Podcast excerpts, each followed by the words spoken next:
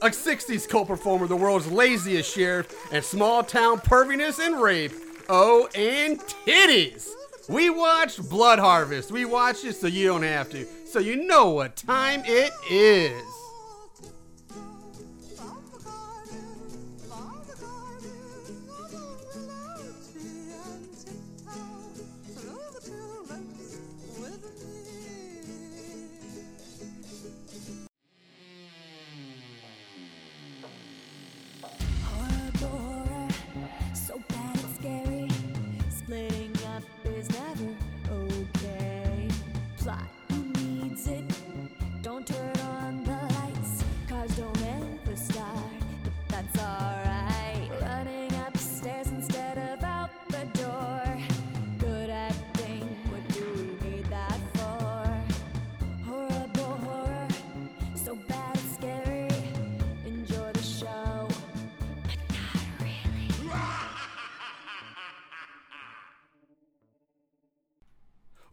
Moon Goons! Welcome to the Horrible Horror Podcast, the podcast where we watch the worst of the worst in horror movies. Movies so bad they're scary. I'm your host, Mr. Marshall Hampton. With me today, as always, is my buddy, my co-host, my bestest friendest, Mr. Aaron Southworth. How are you doing on this fine, fine, sunny Sunday afternoon?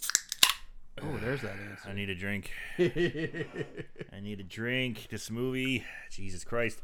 Uh, but yeah, man, I'm doing okay. Uh, last night I watched uh, three championship fights in the UFC. A lot of fun. Of course, I did it by myself and got drunk, but it was a good time. Fun to be had by all, all being me. all being you. Uh, yeah, three championship fights with people I've never heard of anymore. I am so out of the loop with UFC that I have no idea who these people are anymore. No, I don't think there's one person on there that you'd know. Do you Is know? um is Forrest Griffin? Is he still fighting? Uh, he's been retired for like ten years. Oh, oh well. What about uh, Randy Couture? He's a guy I know him, right? He's been retired for like fifteen years. Oh shit. Uh, how about uh GSP George St Pierre? He he's got to still be fighting, right? He was awesome. Well, he came back a couple years ago Oh. and won the 185 pound uh, belt. Okay. He used to be one. He was 170 champ for a long time. Retired, came back for one fight, beat Michael Bisping uh, for the 185 strap, and then he goes, "Thanks, but no thanks. I'm out. See you, bitches." he basically just took the belt from Michael Bisping and then just goes, "I'm out." well, but that's there a great way to go out. There was there was chatter of him possibly fighting Khabib Nurmagomedov. Uh, I don't know who that is. That sounds like gibberish to me. only one of the best fighters in the world. Okay. Take your word for it. Um, so, uh, also on a side note, guys, uh, we are in March now, so that means it is time once again for the annual Horrible Horror March Movie Madness Tournament of Awfulness. Uh, I'm excited, but it's gonna be a little different this year, guys, since uh, 2020 was so fucked up. Uh, we didn't really have a whole enough movies, really episodes to do a full tournament like we normally did. It's COVID rules. COVID It's- rules, It's kind of yeah. like when Major League Baseball let the National League have a designated hitter. It's COVID rules. COVID rules. That's a great way of putting it. So basically, what's going to happen is it's going to be a much shorter tournament. It's smaller, less less teams, if you will, less movies. The- And less work for me. yeah, that's the only thing Aaron cares about. um, Aaron's like the sheriff of this movie. Uh, he uh, so also so instead of uh, 32, we only have uh, I think basically we dimmed it down to like there'll be 16 uh, in this one.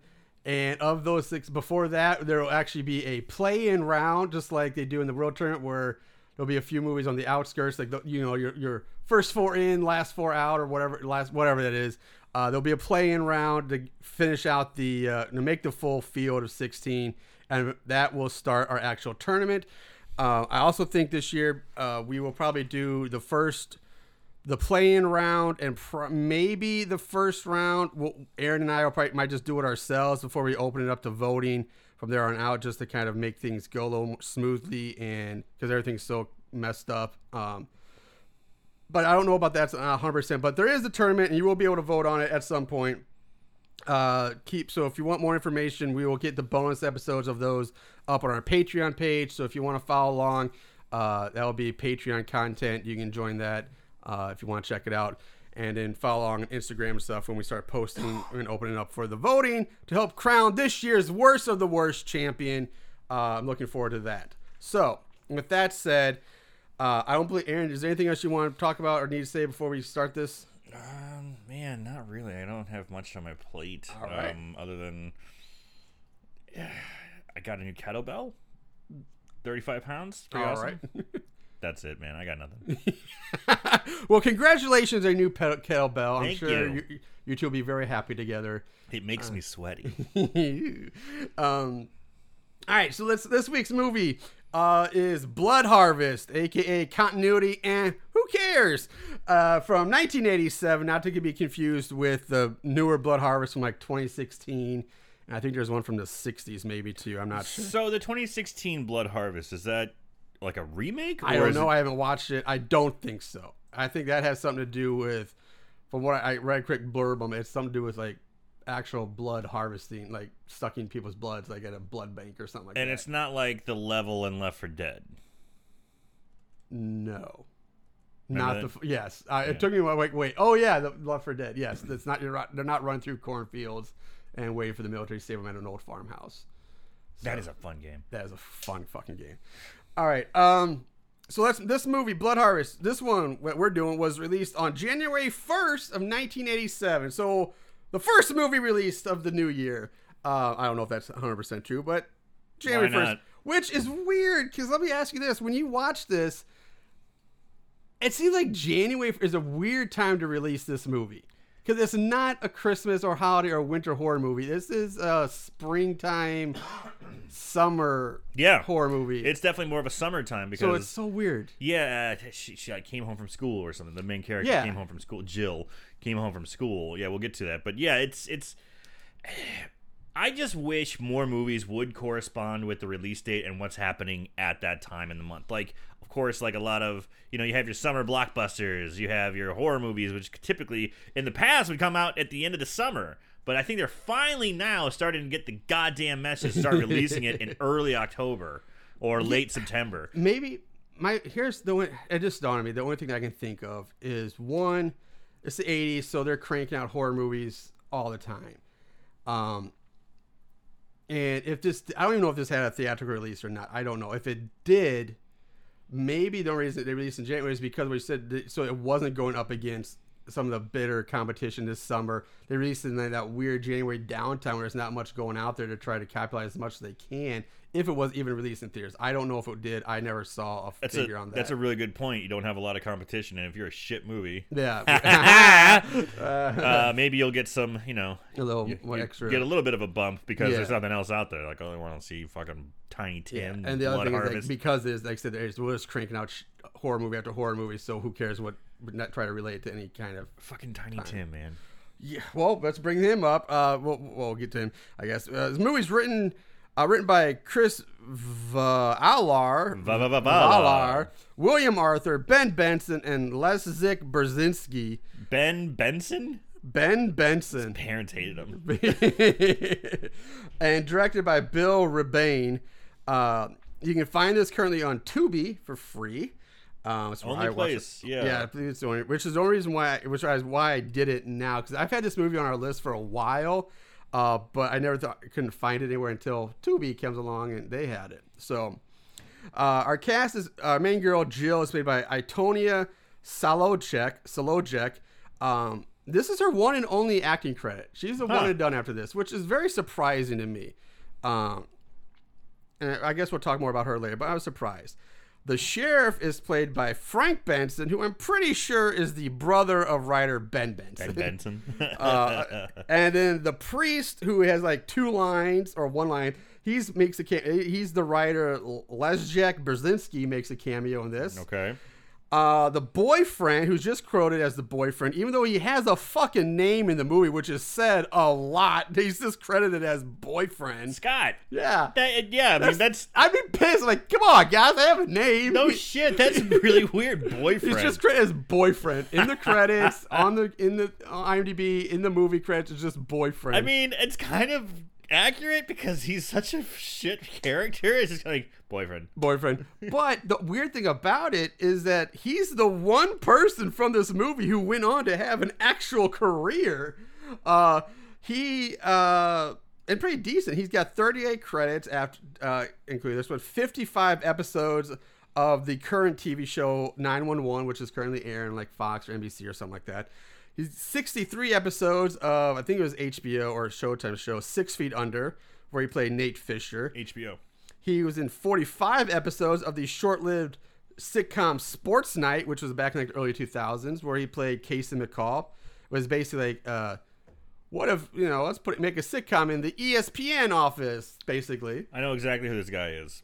And he's also in Spin City, Party of Five, Beverly Hills 90210, and he was in The Truman Show with Jim Carrey. So, and oh, his name is Peter Krause, by the way. I didn't forget, forgot to say. Yeah, I didn't even. is It's so Krause. funny because you, I, he's a pretty rec. My, my wife loves Six Feet Under, so, So, we yeah. watched. You know, we watched every episode. I think we watched it twice, and it's a good show. It is a good show.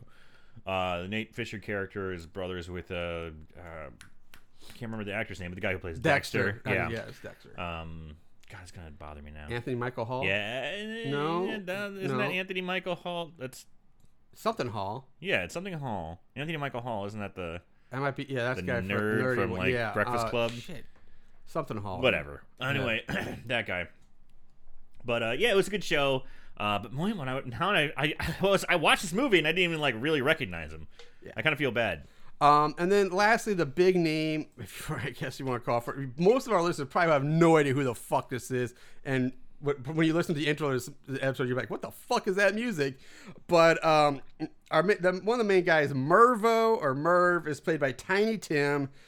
Now, Tiny Tim, for you guys who don't know, he was a very unique act, uh, known for singing and playing the ukulele. He was kind of like a cult phenomenon. He uh, his popularity peaked in the mid the late '60s, um, thanks to multiple appearances on the Rowan and Martin's Laugh-In show. That was a, which was a big hit, a very a predecessor like Saturday Night Live and other comedy skit shows. Yeah, he like he sang in falsetto. Yes, his He most has- famous song, "Tiptoe, Through, the, Tulips," which yeah. what you heard in the opening. Uh, he did. He has made famous, and he sung in falsetto, even though he's a natural baritone. and he played a ukulele, Yes. and he just had a funky look. His long And- curly yeah. hair, very kind of man childish look to him. Um, he. He, he actually started out a name as Larry Love, which is kind of interesting. Larry love. Uh, he married a 17 year old girl named Vicky Budinger, known as Miss Vicky, live on The Tonight Show with Johnny Carson. And at the time, that episode was the highest rated ever episode recorded for an evening talk show and had an, an incredible 85% share of the audience watching TV at that time. Jesus. That's fucking unheard of. That's so like old TV and old like acts and stuff. It's so weird to think about that now. Yeah. you think about Tiny Tim because he was a cult character, and people like, oh, look at this weirdo who plays ukulele with long hair, and he's kind of like, eh. Without the internet, of course, like there's only going to be a few of those pop up. But now there's literally millions of people like a Tiny Tim, you know, who have their own little niche or thing like King. But because it's everyone can do it, no one, you know, they all get drowned out. It's so weird that this guy happened to have a successful career. Yeah, and his music. The thing was like his music was like Covers. it was all covers, but or but it was he was fascinated and loved old time music, like music from like the 20s Mm-hmm. and like 1800s, and from the the bygone eras of of proper civilized society, if you will, like stuff like that. And he kind of redid it. He uh, he called he called himself a musicologist. Um, anyway, so him and Vicky divorced uh, eight years after marriage. They had a daughter together who they named Tulip. Uh, he had a he had highly lucrative gigs in Vegas, but he was fleeced by his business associates and left him pretty much penniless. Um, shortly after his, his his 15 minutes of fame, his star began to fade. He started getting dubbed a one-trick pony because of it. Uh, and he ended up touring and performing in small venues like community centers and high school theaters. He even toyed with Roy Radin's Vaudeville Revue, which makes it he was heavy evolved. Like he's perfect. Oh, absolutely. Yeah. I mean, And he toured a circus at one point. Jesus Christ! Like it's such a weird career. It's so Like, weird. And he was on one of the highest rated shows. like the audience, like that's crazy. Millions Yeah. and millions and pe- millions of people. Forty-five million people, I think, tuned in to watch that. And even today, by today's standards, that's huge. But by then, it was just astronomical. Astronomical. Uh, It's so strange. This guy's weirdo career. Weirdo God damn it. Like I said, he toured with a circus for 36 weeks. I'm pretty impressed by it, honestly. yeah, it's incredible. Because Like, he is a one-trick pony. he is a one trick. Yeah, He doesn't 100%. juggle. He plays the ukulele and sings a falsetto. Um, but after he, the circus, he moved to Des Moines, Iowa in 1980. He had a small comeback in the 90s thanks to appearances on Howard Stern radio show because apparently Howard Stern became a big fan of this guy because he was so awkward and unique. Uh, but his comeback was short lived because he suffered a heart attack while playing at a ukulele festival in September of 1996. Dude. After getting out of the hospital, he returned to performing uh, and touring, but that ended up suffering another heart attack on November 30th. So basically, two months later, he had a second heart attack while performing Tiptoe Through the Tulips on stage in Minneapolis, and he died an hour later at the age of 64. What a way to go. What a way to go. You die performing your your 15 minutes of fame song Yeah. at a ukulele convention or you know on, on I'm sure it was a shitty little stage. Half the people were Oh sure yeah. were gone. Here's another weird fact for him. Even though he loved, like, he was married two more times, and he was married when he died to some girl who they'd only been married for like a few months, Months. before he died. But he even though he he like he was he liked the idea of being in love, he was so off put and like awkward about being with the person he loved that he actually would have like a separate house for his wife like next door. And then they, they could come like they'd visit hang out and but he would go back and live in his own house. Dude. or they'd have separate bedrooms. And it was really weird. He felt like more at home like on the road touring than being at home even though he did want to be married and love but he he would he had a separate house for his wife at one point. I've heard about people having separate beds. yeah And maybe even separate rooms, but separate fucking house? Yeah. God damn. yeah he's a crazy Somebody likes character. his privacy. Yeah. So with that said, there's our background Tiny Tim. Just a Oh, oh. weird oh. ass character. I do have something else about Tiny Tim. All right. Because I was looking stuff up. Jerry the King Lawler, Lawler's Court, the King's Court. Yes. 1993. Yes. Had Tiny Tim on and bashed him with a ukulele. Yes, they and then did. got down, was yelling at him and putting the microphone in front of him. He's like, what the fuck? Yeah, and Jerry the crowd- Lawler beat up Tiny Tim. Uh, I think in some of the crowd was trying to he's chanting Burger King and then try to get him get him to call Tiny Tim to Dairy Queen or something like that. I don't know. It's some weird, but yes, that I did see that bit as well. Damn it. Fuck So- Jerry Lawler. Yeah, fuck him.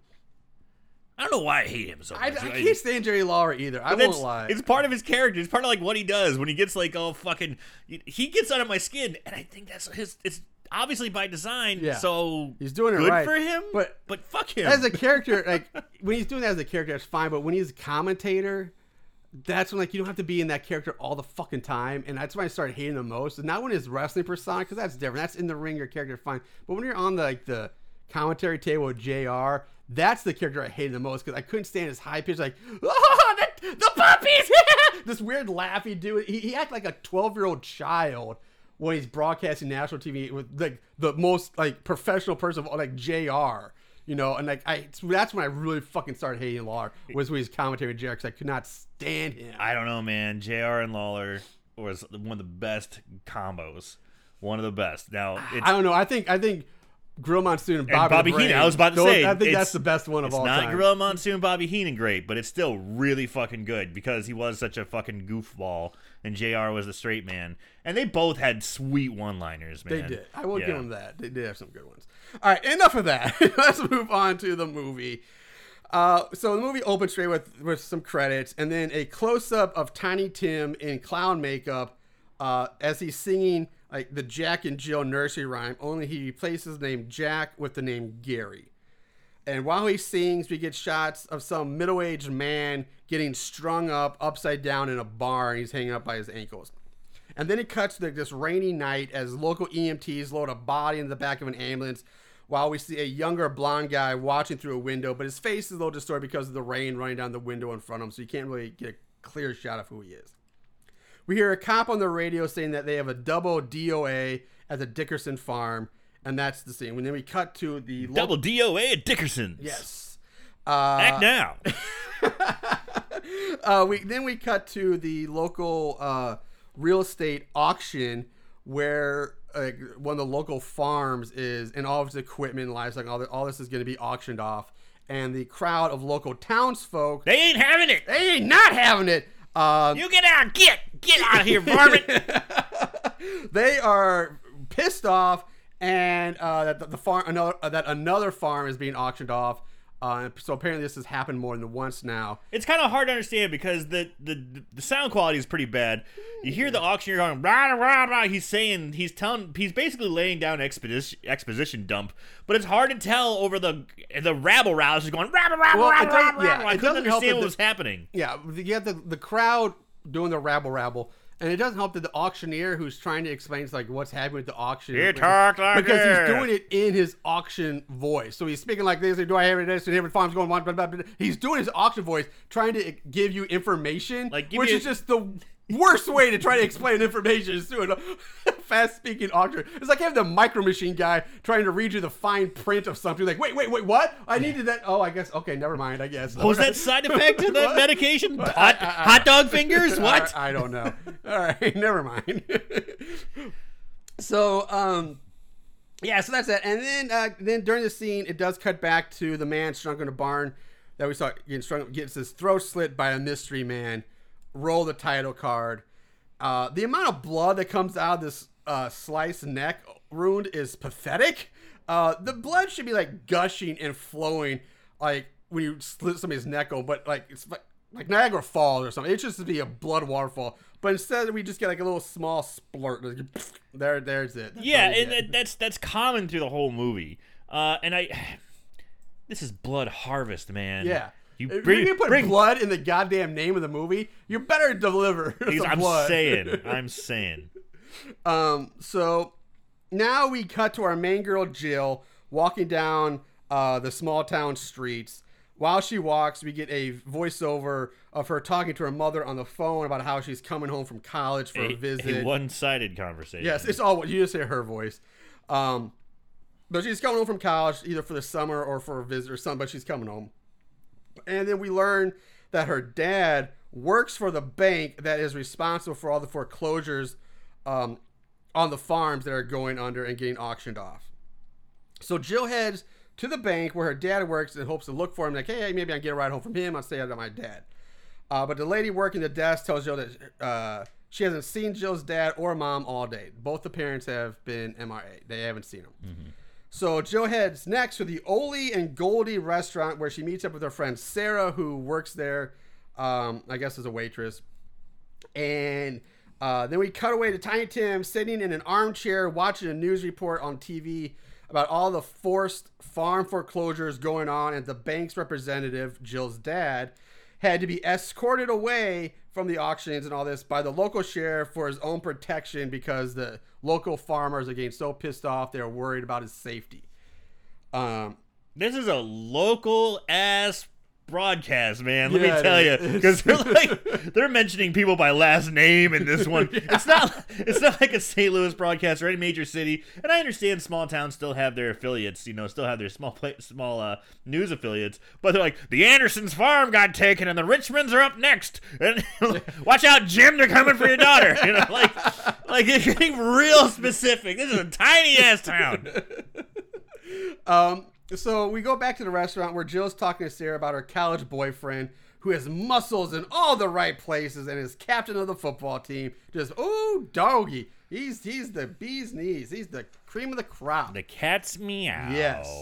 Um, and then it cuts to Jill getting a ride home from Sarah. And when Jill walks up to her family's farmhouse, she finds it's been vandalized. Like the words thief, bastard, and scum and get out have all been Get! paint- get have been painted all over the outside of the house. And I gotta say, Sarah, kind of a bitch. Uh, dropped her off uh, at, at the end of the driveway, which is like the longest goddamn driveway. Yeah. You, it's so long you can't see that a White House has been vandalized with red paint. Yeah, that's, that's how far away it is. She has to run because she sees it after she gets halfway there of her mile long journey, and then she runs the rest of the way carrying her bags. I'm like, bitch, couldn't you just driven down the driveway, dropped her off? That's what a true blue friend would do. yeah, I, I, I, and make sure you get in safely. Would watch you. That would be the extra step. Yes. So, um, seeing this, Jill runs up to the house looking for her parents. As she runs, dim titties of her have a great bounce. I will give her that. They do. Um, Jill throws open the front door and screams as she comes face to face with a dead hanging body that has an arrow through its chest. But it turns out it's just an effigy. It's just a dummy, basically. Straw man. Straw man, yeah. Uh, Jill enters the kitchen and again gets scared when she sees a strange man dressed up like a clown standing there in the kitchen. Yeah, That's, that's, freaky that's- as fuck. and her reaction is like, "Who are you? are you?" What are you doing here?" Yeah. I'm like, "Bitch, dude, your house is vandalized. There's a fucking like Dead dummy. dead dummy hanging up with an arrow through his chest, and you see a fucking clown hanging out, in you're like, I'd be like, "Bit it, bow, I'm out." You know? That's thinking nightmares right there. Right, man. and she's just like, out. "Hey, you, what's going on?" God damn. I kind of want to hear uh, what Sarah Samples would do in that situation because uh, I know she has a horrible fear of clowns. Yeah, I, I, had the feeling she'd go into fight or flight mode, and honestly, with the length of that driveway, she'd probably fight. Why I run don't back know. on that She's guy? a hell of a runner, man. She's That's true. that guy. She's That's like, true. She's way better No shape. one's than, catching up with her. way better shape than anybody else in the horrible horror podcast family. I'll tell you that. Um, so uh, the clown turns around and we see that it's Tiny Tim. Uh, Jill doesn't recognize him at first, but then realizes that it's Merv or Mervo as he goes by. Mervo the Magnificent. Yes. Uh, he welcomes Jill home, offers her a bouquet of flowers, but Jill doesn't seem to even notice them and just wants answers about where her parents are and what happened to her house. It's getting creepy so. quick. It's getting Yeah. creepy quick. It's not bad. Uh, No. I gotta give Tiny Tim some credit here. He's definitely got the creepy vibes going. I don't think it's much of a stretch for him. No, I don't think it is either. But No. I will say, I was surprised. I was pleasantly surprised by Tiny Tim in this as well. Uh, Mervo no answers her and just keeps going on about the flowers. And like you said, he does a really good job here playing the creepy odd character. Um, so uh, at this point, in comes Gary, Mervo's brother and Jill's longtime friend. Uh, she asks him about her parents and what's going on. And Gary tells her that things have been really tense around here with the bank and the farms closing. So Mer- Mervo starts singing, sings a little song or something, hands Jill the flowers, and he leaves. And you know how you find out that Eric is uh, related to Mervo? Or Gary? I'm Gary. sorry, Gary is Yeah, like, related to Eric, Mervo? what It's like, oh, there goes my crazy brother again. Yeah. it's like, it's so unnatural. Yeah. Especially since these are people who've grown up together and Yeah. she knows. I mean, she recognized him. She's like, oh shit, there's it's you, Marv or Merv or whatever. Yeah. And and he's like, there goes my crazy brother again. waka waka. You know? Um, so yeah, Gary says then says that Mervo is getting worse and that he hardly ever takes off the makeup anymore, and then Gary just leaves to take Mervo home. Jill heads up to her old room, settles in, but soon the phone rings and she answers only to hear some guy say, Fuck you, bitch! and then a brick comes crashing through her window. I don't even. She says hello. She No. just picks it up. Fuck you, bitch. Like, oh. God damn. I did love that. yeah, that's pretty, that was pretty good. Like, yeah. Um, And, and again, okay, so someone's calling her Mm-hmm. and seeing her answer the phone, so he could, they can smash the brick through the window. You know, because that's that's kind of like fuck you, bitch, smash. yeah. There's no cell phones. Yeah, and, and that's a great point. And they gotta be out that long ass driveway too. Somebody's gotta be out there with like fucking binoculars, Right? Or like a telescope somewhere, like just waiting. All right, and then like on a walkie talking to the other guy with the bricks. All right, well, hold on, Cletus. Wait, wait for it for it to pick up. Fuck you, bitch! Throw it, throw it now. and then you just see her like she looks out the Right. window, just running. Run away down that long ass driveway. God damn, that'd be so much better. So um, she goes outside to look forever through the brick, but doesn't see anyone. However, we see Mervo hiding in the old barn, peeking out through the broken barn doors, watching her all creepy like. yep. And it, it's a it's pretty creepy looking shot. I will I definitely will say that. Yeah, his makeup is um, it's Kind of kind of remind me of like old Cesar Romero Joker. little yes, bit. very, close to that. Yeah, yeah, yeah. And eh, but it's like you can tell he's like sweating over it, and it's slightly smeared. A little bit you know. It, but it's it's good look. It's Yeah. it's like I don't, I'm not a big fan of people doing the clown. I'm not a huge. Yeah. I just don't I just don't care for it personally. But I didn't mind it in this one. You know, I thought it was actually pretty well done. Uh, yeah, I, I agree. The make clown makeup wasn't. It was. Um, I like the fact that it was creepy, but without intentionally looking like, "Hey, let's try to make a creepy Yes, clown." It just looked like you. a clown, but they it. So it was just. It was fine. It was good. Yeah. Um. Understated. Yeah. Understated creepiness. Now I don't understand this next part, but for some dumbass reason, I, I, I don't get it. Um, Jill takes off running through the woods. Um, as she runs through the woods, she starts seeing someone dressed up in camo running around as well. Why the fuck is she running through the woods? I don't know. That's why like the driveway's right there. You came from town. Like, go down the driveway and down the road. Like I don't know why. That's why I say I don't understand why she runs through the woods. Um, so seeing this other person running through the woods, this frightens her, and she runs faster. And the more she runs, the more we get shots of other this other person running through the bush and behind trees. And there's a zooming close up of a man's face wearing like a weird like neoprene camouflage mask. I kind of like it. Yeah, I kind of like it too. Like, ooh, that's fucking disturbing looking too. Um, then we see that there's actually several men running around in the woods. All of them are armed with guns. One of them stops, takes aim, fires, shoots Jill right in the fucking forehead. She grabs her head, sees the blood on her hand, and collapses to the ground. At this End po- of the movie. End of the movie. Movie over. Done. Uh, at this point, all four of the men rush out to check on Jill, and it turns out it was just a paintball. And Chill out. It's just pain. yeah, and the man helped Joe up, ask her why she was out in the woods in the first place, which is a great question. same I don't want to know why. Yeah, well, that's a, that is a good question. But at the same time, it's none of your fucking business. And why did you shoot me in the head? I'm obviously not part of this game. yeah, it's pretty obvious she's not part of I it. I mean, to, to like, you gotta line up a headshot. You gotta take time. And it's like, oh, And that's a woman who's not playing. Bam! Bam! Fuck it. Fuck you, bitch! It's, it's too good a shot. I gotta take Yeah. it. I mean, it's clear, and plus, it's like these are old shitty paintball guns. This is like a, this is not one of those automatic with the, the C two card. Poof, poof, poof. It's a, you got like pump, shoot, and then like pump and like manual. Re like it's, it would take time to do that. So um, anyway, she uh, the men help her up, ask her why she's out there. She tells them that she was trying to make her way to town.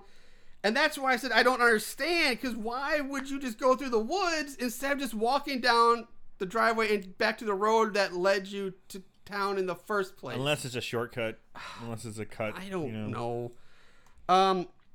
Anyway, we cut to Jill getting dropped off in town by the guy who shot her, and as she gets out of his truck, she says, "He says, why don't I make it up to you and take you out on a date?" And Jill's like, "Hey, I'm sorry, I'm engaged," and she walks away. But this guy has a counter offer and shouts after her, "What about some meaningless sex?" And I like this guy's I, style. I, I did like I that. liked it. It I made me like laugh. that too. So Jill now heads over to the sheriff's office. Um, now the sheriff, when she walks in, looks kind of like he plays for like the Chicago White Sox back in the '80s. He's wearing a baseball uniform that looks, like I said, if you've seen it, very much like the Chicago White Sox uniform from like 1986 or something Who like knew that. Carlton Fisk doubled as a sheriff of a Yeah. small town? Who knew? So, um, she tells him about her parents being missing, uh, and that her house has been vandalized. A brick was thrown through it, the window, and the hanging dummy, you know, all that stuff. And the whole time she's telling him about all this, he's basically just like mocking her, and seems to so put off by her that he, and like and put off by actually doing his job. He's like, God, really? Come on! Like, do I have to do this? Uh, and he's he's which and he's upset because he doesn't want to miss his softball game to go out to her house to have to actually do his job. So that he reluctantly go- does get up and he goes with her. Uh, I'm on a softball league. Now, of course, I missed because of COVID last year. It looks like we're gonna miss this year too. But it's pretty sweet, dude. It's always beer. It's beer. It's it's you know when you get the first base, you gotta chug a beer. When you get the second, you gotta chug a beer. Hey, don't tell us. Don't- we know how to play softball. it's a lot. Of, it's a drinking good time. Um, so now we cut to Merv in uh, like the Shire or something, and he's entering like his Hobbit house under the, his home under the hill. I this is a weird thing. I don't know what's what this building is structure. I thought it was like an aban- like a mine shaft or the entrance to a mine or it something. kind of looks like like a long. It's like he's going into the mines of Mordor. Not that, not that uh, elaborate. No, not dwarves, but it, it looks like a hobbit house. And it's uh, built into a hill. It is. Yeah, it's, a door it's in a hill. Door in a hill. Um, and he goes inside, and we see uh, there's uh, some woman tied up in a chair. And Mervo asks him if she's hungry and wants to eat. That's the scene, and we go right back to Jill and the sheriff. So right off the bat, I'm like, okay, Mervo's a fucking creep. Yeah, Mervo's Yeah. creepy. Keeps women locked up in his hobbit home and uh, his hobbit hole. And okay, so um, Jill and the sheriff they get back to her house, but when they do, they find all signs of vandalism and damage is now gone. Like nothing ever happened. How? How? Yeah, we're gonna talk about that in a second. Um, because the sheriff How long was she gone? How, not that it could have been that long. No. No. Um, the sheriff is not happy seeing that there's nothing wrong and accuses Joe of playing tricks, of course. Uh, and she's like, no, I swear what I saw, blah, blah, blah. Um, the sheriff's like, hey, if this happens again, don't call me. I'll call you. And then he leaves to catch the rest of his softball game. can get So. Again, just doesn't give two shits about doing his job. No, he doesn't. Um, now we go to the local church where Merv is crying and singing a prayer or a hymn or something on his knees in front of the altar. Um, and then right back to Jill unpacking in her room. Uh, she goes over to her dresser to put some clothes away, and when she opens the drawer, she screams in fear as the cat leaps out at her. what the fuck? Like, how in the blue hell did a cat get trapped in a dresser drawer? And it's such a ridiculous horror movie trope. I mean, Yes. like what like we've seen it a hundred times. so many, but I, I kind of get maybe a closet. He gets somebody put. He's in the closet. Somebody closes the door. Fine, that can happen. But if, the but only this thing, is, the only thing I can think about is the people who came up and like strung up the dummy and fucked with him, and like fuck this cat, I'm gonna put it in a drawer. That's the only thing I can think of. Other than that, why the hell would a cat be in And a drawer? how long was that poor cat trapped in there? Right? Because her parents have been missing for we don't know how long yet, and she was away at school. Like this poor cat, I don't, I don't get it. I could have been in there for days for all we know. Um, and that trope, like when we see, like a lot of times they open the closet door and it jumps down off the top Yeah, shelf. always. That one obsesses me too. Because how did he get up on the top shelf? Dude, my favorite is Friday Thirteenth Part Five when he's when that guy's like walking to the diner, or and then they just throw a cat. yeah, Just throw a cat. That was the chick. The chick's in the diner about Yeah. to go meet her cokehead boyfriend in the parking lot, and they just throw a cat at her out of nowhere. What the fuck is this kid just ah cat? God, poor cats in these movies.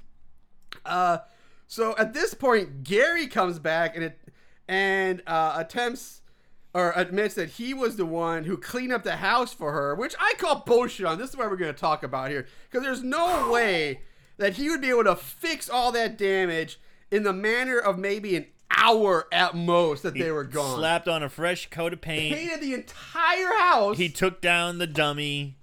He repaired the window. Yes, he not yeah, that's my big thing. He cleaned up the broken glass, took down the hanging dummy, replaced a broken window, all in the time it took for Jill to get to town, grab the sheriff, and drive back. Bullshit.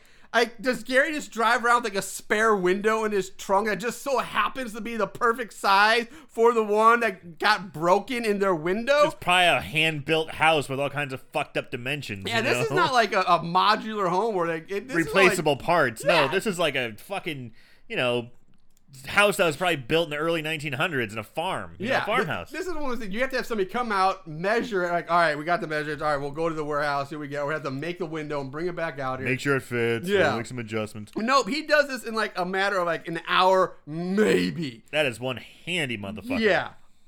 This is like the most far fetched thing I think we've ever seen in any of the movies we've ever done. Is this bit of bullshit right here? Oh, House of a Thousand Cats? Bull, totally buyable. totally by compared to this? Yeah. Uh, gary tells her that he doesn't think anyone is actually trying to hurt her with all this. It's just that the town folks are just mad at her parents uh, and that her parents probably just left town for a little bit to let things calm down so then just gonna to go get a breather. Gary asks her to come for a walk with him so it's like okay we'll go for a walk and off they go they end up finding their old childhood tree house. They decide to climb up it. They have a little nostalgia, reminiscing here. Uh, we learn that Gary and Jill used to be a couple or dated for a while before she left for college. Uh, They also talk about how Gary's parents were killed. Uh, and this leads to a flashback of the opening of the movie where the body we saw being loaded into the back of the ambulance. We learned that that man who was uh, looking out through the window in the rain was Gary. And this time you see his face a little more clearly than you did in the opening. Uh, he says that the sheriff told him that his parents were hanging in the barn for days before they were found, and that because of this, Gary tore down the old family barn. And the killer was never found, nor do they know who it was or have any leads. It's just, it is what it is. So at this moment, we find out that Jill and Gary at one time were an item. Yes. And how long has she been at school? We don't Like- know. Like, it, it just could be a freshman year. This could be senior year. We don't know. That's never established. But it hasn't been that long. Obviously, I mean, within let's say a maximum four years, still pretty, you know, recentish. So yeah, said, I, I have no idea how long they've she's been at school. It's never established. Um, Gary says that Mervo uh, took this really hard, and that he has to watch Merv all the time now. Uh, and then it just cuts to them running through a field of tall grass and wildflowers, holding laugh- hands, holding hands, um, just playing, you know, chase me, chase me, funny through the fun. flowers, Yeah, or yeah. you know, Tiptoeing tiptoeing through the, through the tulips, tulips. if you will. Um, and then they stop to have another conversation. Uh, during this one, Jill tells them about how she's not staying here very long, and uh, you know, I'm not staying here. I'm just here for a little while, and then I'm moving on again. And about her new boyfriend Scott. Uh, hearing t- when she brings up Scott, Gary's like, okay, that's it. You know, he quickly changes the subject. He's like, hey, I, I gotta leave. I go take care of some chores or some crap like that. Oh, I ain't getting in the guts right now. Yeah, Uh, I'm out. I'm out. And so he's like, I'll see you later, and he leaves. Can't blame him. Uh, Gary walks off, uh, but uh, Jill's like, "Hey, wait up!" and she she runs after him. Uh, and they walk off arm in arm while we hear Mervo singing the Gary and Jill went up the hill song. And I will say it, it properly creepy in this point. Like it, it the way he's singing the so it's it's pretty creepy. I mean, let's just face it. Tiny Tim's a creepy motherfucker on his own. Yeah, You yeah, know. he's a disturbing guy. Um, so uh, we cut to Mervo then in his bedroom talking to himself about how he must go on acting, acting, acting, and like just being weird and talking to himself. So um, I don't know. And we go right back to Jill's house where she's on the phone with Sarah. Uh, and I think they're, they're talking about how her parents are still missing. After the phone call, she goes and takes a shower. We get a really nice ass shot of her. Uh, then it cuts like this glove, like down to the basement where we see a gloved hand of a mystery person turning like off the cold water, messing with the water switch down there. Uh, I guess yeah, the cold water because the shower immediately starts scalding, like it just steam and it's Super hot. super hot. Forces Jill to jump out of the shower, which gives us a great full frontal nudity shot, including that wonderful '80s bush. Uh, but goddamn, Jill's got a pretty banging body and great tits. I will she, give her that. She does, yes. Great. Night has fallen at this point, and we see Mervo creeping around the house, looking through the windows, and then he just walks in through the back door. Just walks right in. Sure. hey, small town friendly. I guess I, I get that, but man, I did. There's you would think you would just think I don't know. I, she comes home. Her parents are missing. Her house is completely vandalized. There's a hanging effigy, like a dead straw man hanging there. And you still like a brick is through your window. You get a call that says "fuck you, bitch," and then. But you still just leave your doors unlocked, Right? Come on, come on, man! Like, Jesus. Anyway, after the small initial jump scare of like her's like, oh my god, oh Merv, she's happy he's here and offers some tea. Um, Mervo tells her to relax that he'll make tea for both of them, and then Mervo here gets a little creepy, saying something about how he's a tree with birds flying through him, and then he starts this like creepy laugh. Uh, and then he starts like he like reaches out, put a hand on her like shoulder, and he starts like leaning in like he's gonna kiss her. Uh, it's really awkward, really creepy. Jill stops him, Yeah. and, Merle's, and then Merle's like, "What about me? I can't be happy too." And then he just walks out of the house. I make other people happy all the time. What about me? I want to make myself happy. what Can't about Raven? But it's like, dude, yeah, make yourself happy. Go jerk off, man. Yeah. You know, No, you can't make That's yourself happy fine. at the despair of someone else. Yeah. Um, so I don't know what's going on at that point with him. Uh, we cut back to the Hobbit hole where we see that the woman that was tied up in the chair is now gone It- and is just missing. Jill is lying in bed reading when she hears some strange sounds come from outside. She gets up, looks out her bedroom window, um, which I will say from the camera, it kind of makes it look like it's on the second floor. Yeah. Um, outside, she sees some strangers sitting on an old, some, a stranger sitting on an old swing uh, that's slowly swinging back and forth in- Creaking. In, the darkness. And the sound here is the sound of the squeaky, rusty chains of the swing uh, moving around. Jill calls the sheriff, telling him to come over because a stranger, there's a stranger on her swing. Again, the sheriff's like, "Ah, "Fuck! And now it's my poker night. I have to miss my poker game too." Wah, wah. Um, so after she gets off the phone, the sheriff, her phone rings. Like as soon as she hangs up, phone rings again. Fuck you, bitch. I wish. that would be awesome. Uh, but this time it's her boyfriend Scott. She tells him about all the weirdness going on. During the conversation, the squeaking does stop, which she does comment on. Um, it's like, oh god, it stopped. What's happening? What's changing? And then the front door begins to rattle and knock. Uh, but it's the sheriff who's like, who's like, hey, it's the sheriff. Come here, open your door. Uh, Joe hangs up, goes downstairs, and uh, keep in mind, like, the conversation she's having with Scott was like 20 seconds, maybe 30 seconds long. How the fuck does the sheriff get out there that fast? She goes up, Sheriff, come here. There's a stranger here. Click, hang up. Bring, bring. Hello? Hi, Scott. Oh, there's some weirdo going on. Oh, I miss you so much. I love you. And love you. dude, the, the, Knock, knock. It's a sheriff. Open the door. What? How? Is there like a wormhole in the sound that like travels through time, space and time to allow him to teleport there? What? How does he get there so fast? it's small town secrets. But, but dude, it's. I also love the conversation Jill's having with Scott. Oh, your voice, Scott, makes me feel so much safer. Just, just talk to me some more. Well, what's going on, Jill? Oh yeah, it's like what the what's going on? I feel like we're getting like an 800 number on USA up all All night. night. Um. So anyway, yeah, the the sheriff has Mervo with him and saying, "Here's your prowler, Jill." Is Mervo, uh, and Mervo just says, "Hey, I didn't want anyone to hurt you. I just watching out." So Jill has the sheriff take Mervo home. Fine, whatever, just take him home, and she goes back to bed. Later that night, times pass. Jill has fallen asleep. The power to the house gets cut off, and we see a mystery person creep in through her bedroom window, which, like I said, should be impossible unless he's fucking Spider Man, because we clearly see that the bedroom is on the second floor. Spider Man's a fucking perv. Apparently, man, apparently he he got traumatized by Skip and just fucked him up royally now. uh, so. Shout out to Here Comes the Spooky. I was gonna leave that one play and let them pick up one of their own, but yeah. Uh, so, um, the man goes up to sleeping Jill, chloroforms her, knocking her out instantly.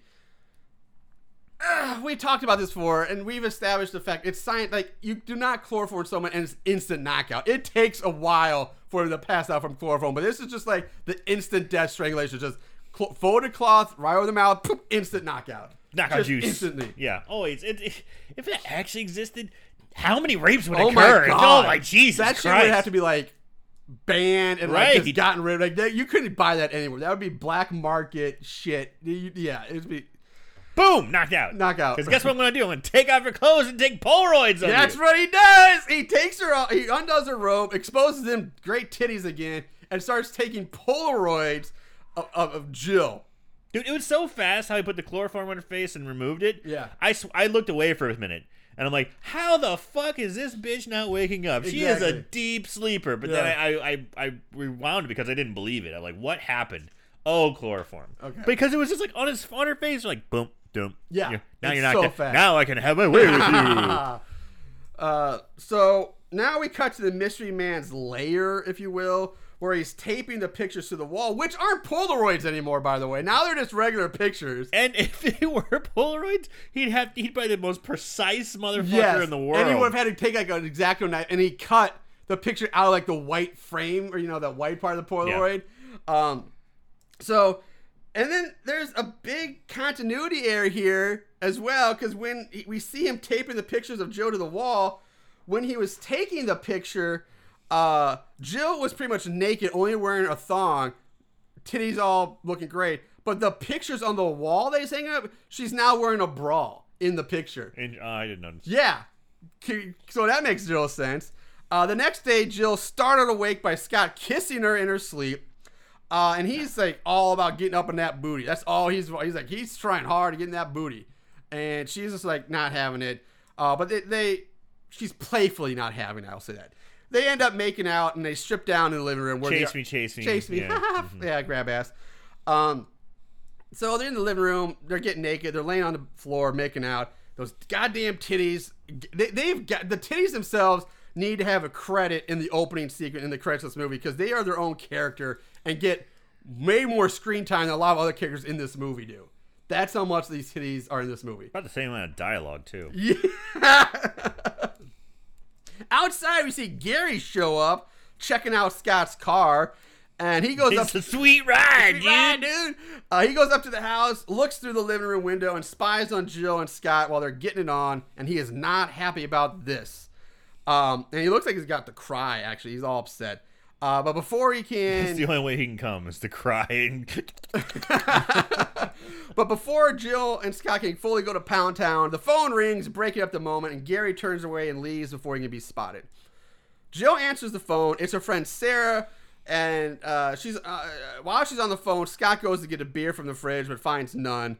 Um, I also at this point kind of want to this makes nothing to do, but I just want to comment on the cool teepee like fireplace in the corner of this living room. It's really cool, very stylish. I liked it. Oh yeah, Really that's like seventies very style. 70s style. Yeah, like. I, like, I dig that fireplace. Like this my- old like wood wood burning wood, wood burning fireplace. My neighbor, uh, when I was a kid, in, they had like felt like these guys were rich, even though they were in a one-story house right across the street from us. But they just, I guess, kept everything clean. We were dirty, but they had a room just for the two boys where they played video games. It was like a playroom, Mm-hmm. but they had a like avocado green teepee style uh, wood burning fireplace. fireplace. It was awesome, and I remember always playing with it because it was it was rounded. Yeah. and it had this like chainmail curtain that you would pull back and forth. Yeah, I know what you're talking about. Oh man, it was so cool. I always yeah, this fireplace is like I'd love to have. A, that'd be so cool. That'd be, Yeah. It's a really neat little thing. Um, but anyway, side note, it's just cool fireplace. Um, so anyway, Scott says, "Hey, I'm gonna go jog into town, get me some beer." Um, while he's there, he's like, "I'll talk to the sheriff. All this crap." Straighten out that Yeah, sheriff. yeah, I'll talk to that sheriff for you. Uh, and I will say the acting in this scene is pretty solid. Jill does a really fine job for a girl who is a one and done actress. Um, and when it get you know when it came to her acting career, just one done, but she does she's a she does solid job in this. She's not she she's she not does terrible. she does have Nate Fisher to play off. of, Yes. or John Krause, I guess, but Nate, no, he was Nate Fisher. in in deep in six Uh, feet under. Yes, yeah, his yeah, name's yeah. Peter Krause. Peter. whatever. Um, but yeah, and Peter does a fine job too, obviously. Um, so uh, where was I? Uh, oh, so, okay. So Scott leaves. Jill turns on some music on the radio. As Scott's backing out of the driveway, he spots a man with a stocking over his head, looking he's about to rob a bank or something, running through the field nearby. and I would be like, okay, Yeah.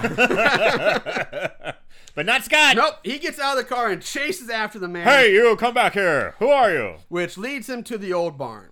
Scott heads into the barn and instantly gets hit in the face by a fucking baseball bat, knocking him out cold. Love that part. Just wham, baseball bat to the face. Um, the killer drags Scott's body into the barn while Jill is in the living room practicing ballet. I guess, Like, like like naked ballet almost. and, and this this this is a little This too not naked, but- this one's pretty gratuitous too. Like her ballet, she's doing like you know, uh, I don't know, spreading her legs real wide, and the camera is like up in her fucking panties. I Basically- remember that Oh, shot. it was it was gratuitous. Well, she's like at this point she's wearing Scott's button-up yeah, white shirt. but she's doing these you know I don't know plies or what have you. Arabesque. Yeah, she's doing an arabesque. thank you. And some stretches, I, yeah. I'm not up to date on my ballet, but it's it's in the camera angle is ridiculous. It's just like panty shot, you know. It's just like in your face. But yeah, just like, like, weird, like, come on, guys, have a little like more small class. in like, that. oh, ballet? Not what I would have guessed for Jill, but she had to all quit. She had to quit ballet actually because her titties got too big. Yeah, maybe. Um, It's so, like the best reason to quit ballet. um, next, we see Gary running up to the house and knocking on the door. Uh, Jill turns off the music, answers the door. Gary tells her that he saw a car in the driveway that he didn't recognize, so he thought he should come over and check on her. She tells, oh, that's just Scott who showed up unexpectedly this morning. They sit down for some coffee. Jill tells him the story of how she and Scott met and started dating. It's not really important. Uh, she mentions something about how if maybe her dad never caught them, maybe it could be her and Gary instead of her and Scott. So earlier the, when they were in the treehouse, they did mention something about, hey, you remember that time when your parents caught us, I guess, having sex or fooling around or about to do something? And I guess that was the last, that ended their relationship or something. Like, da- I guess daddy forbid it, and then she went off to college. Why is this bitch honey dicking him? Why is She she, is kind of honey. Why is she like fish hooking him here? She, she's got, she, she's keeping him in the pocket. I will say that. She- yeah, she's big the backup time. guy. Yeah, I, and, like and Gary's like, you kind of feel bad. Like, it's not 100% Gary's fault here because she, she's a little bit leading him on. yeah, like she's showing, she's cracking the window to get out of the friend zone, but she's like, nah. Yeah. just, yeah. uh, but She, she opens it- the window, but Yeah. she puts the screen down. Yeah. the can- window's open, but the screen's in the way. You can smell what's in the kitchen, but you can't get in. yeah. Um. So, uh, where was I? Uh, so, so she now she hears the sound coming from outside, and she thinks it's Scott or Sarah uh, coming over. And she looks out the kitchen window right as Merv pops his head up into view, scaring her in his full clown makeup. Uh, which that would be kind of terrifying. You look out a window and all of a sudden, Yeah. there's a clown face right, Yeah. like right there. Um, Jill tells Gary to tell Mervo to stop spying on her. And next time she will have the sheriff lock him up. Gary rushes outside, grabs Mervo, and like yanks him into the house. Like, get in here, you you dummy or whatever, and makes him apologize to Jill. Mervo goes on some kind of crazy rant at this point. I don't even remember what he was talking, but it's just a rant, and says that he doesn't hate Jill's parents. He doesn't hate Jill for what her parents did to his parents and for slaughtering all of his friends. Like what? What?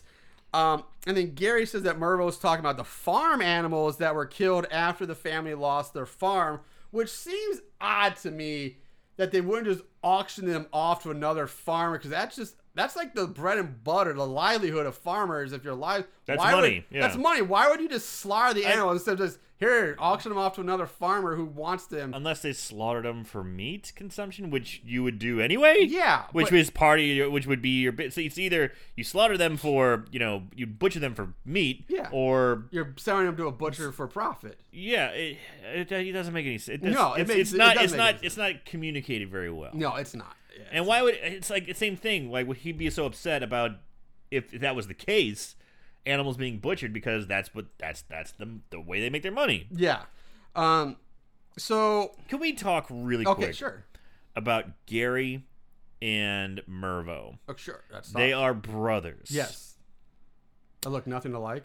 Okay.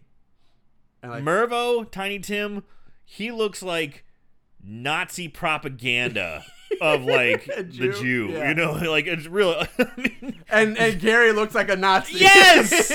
Yes! Youth. blonde in shape, young, fit, and then you've got this overweight, like dumpy, they're like they're like the Nazi equivalent of the Odd Couple. big teeth, Felix and big uh, what's nose, the Jew the curly hair.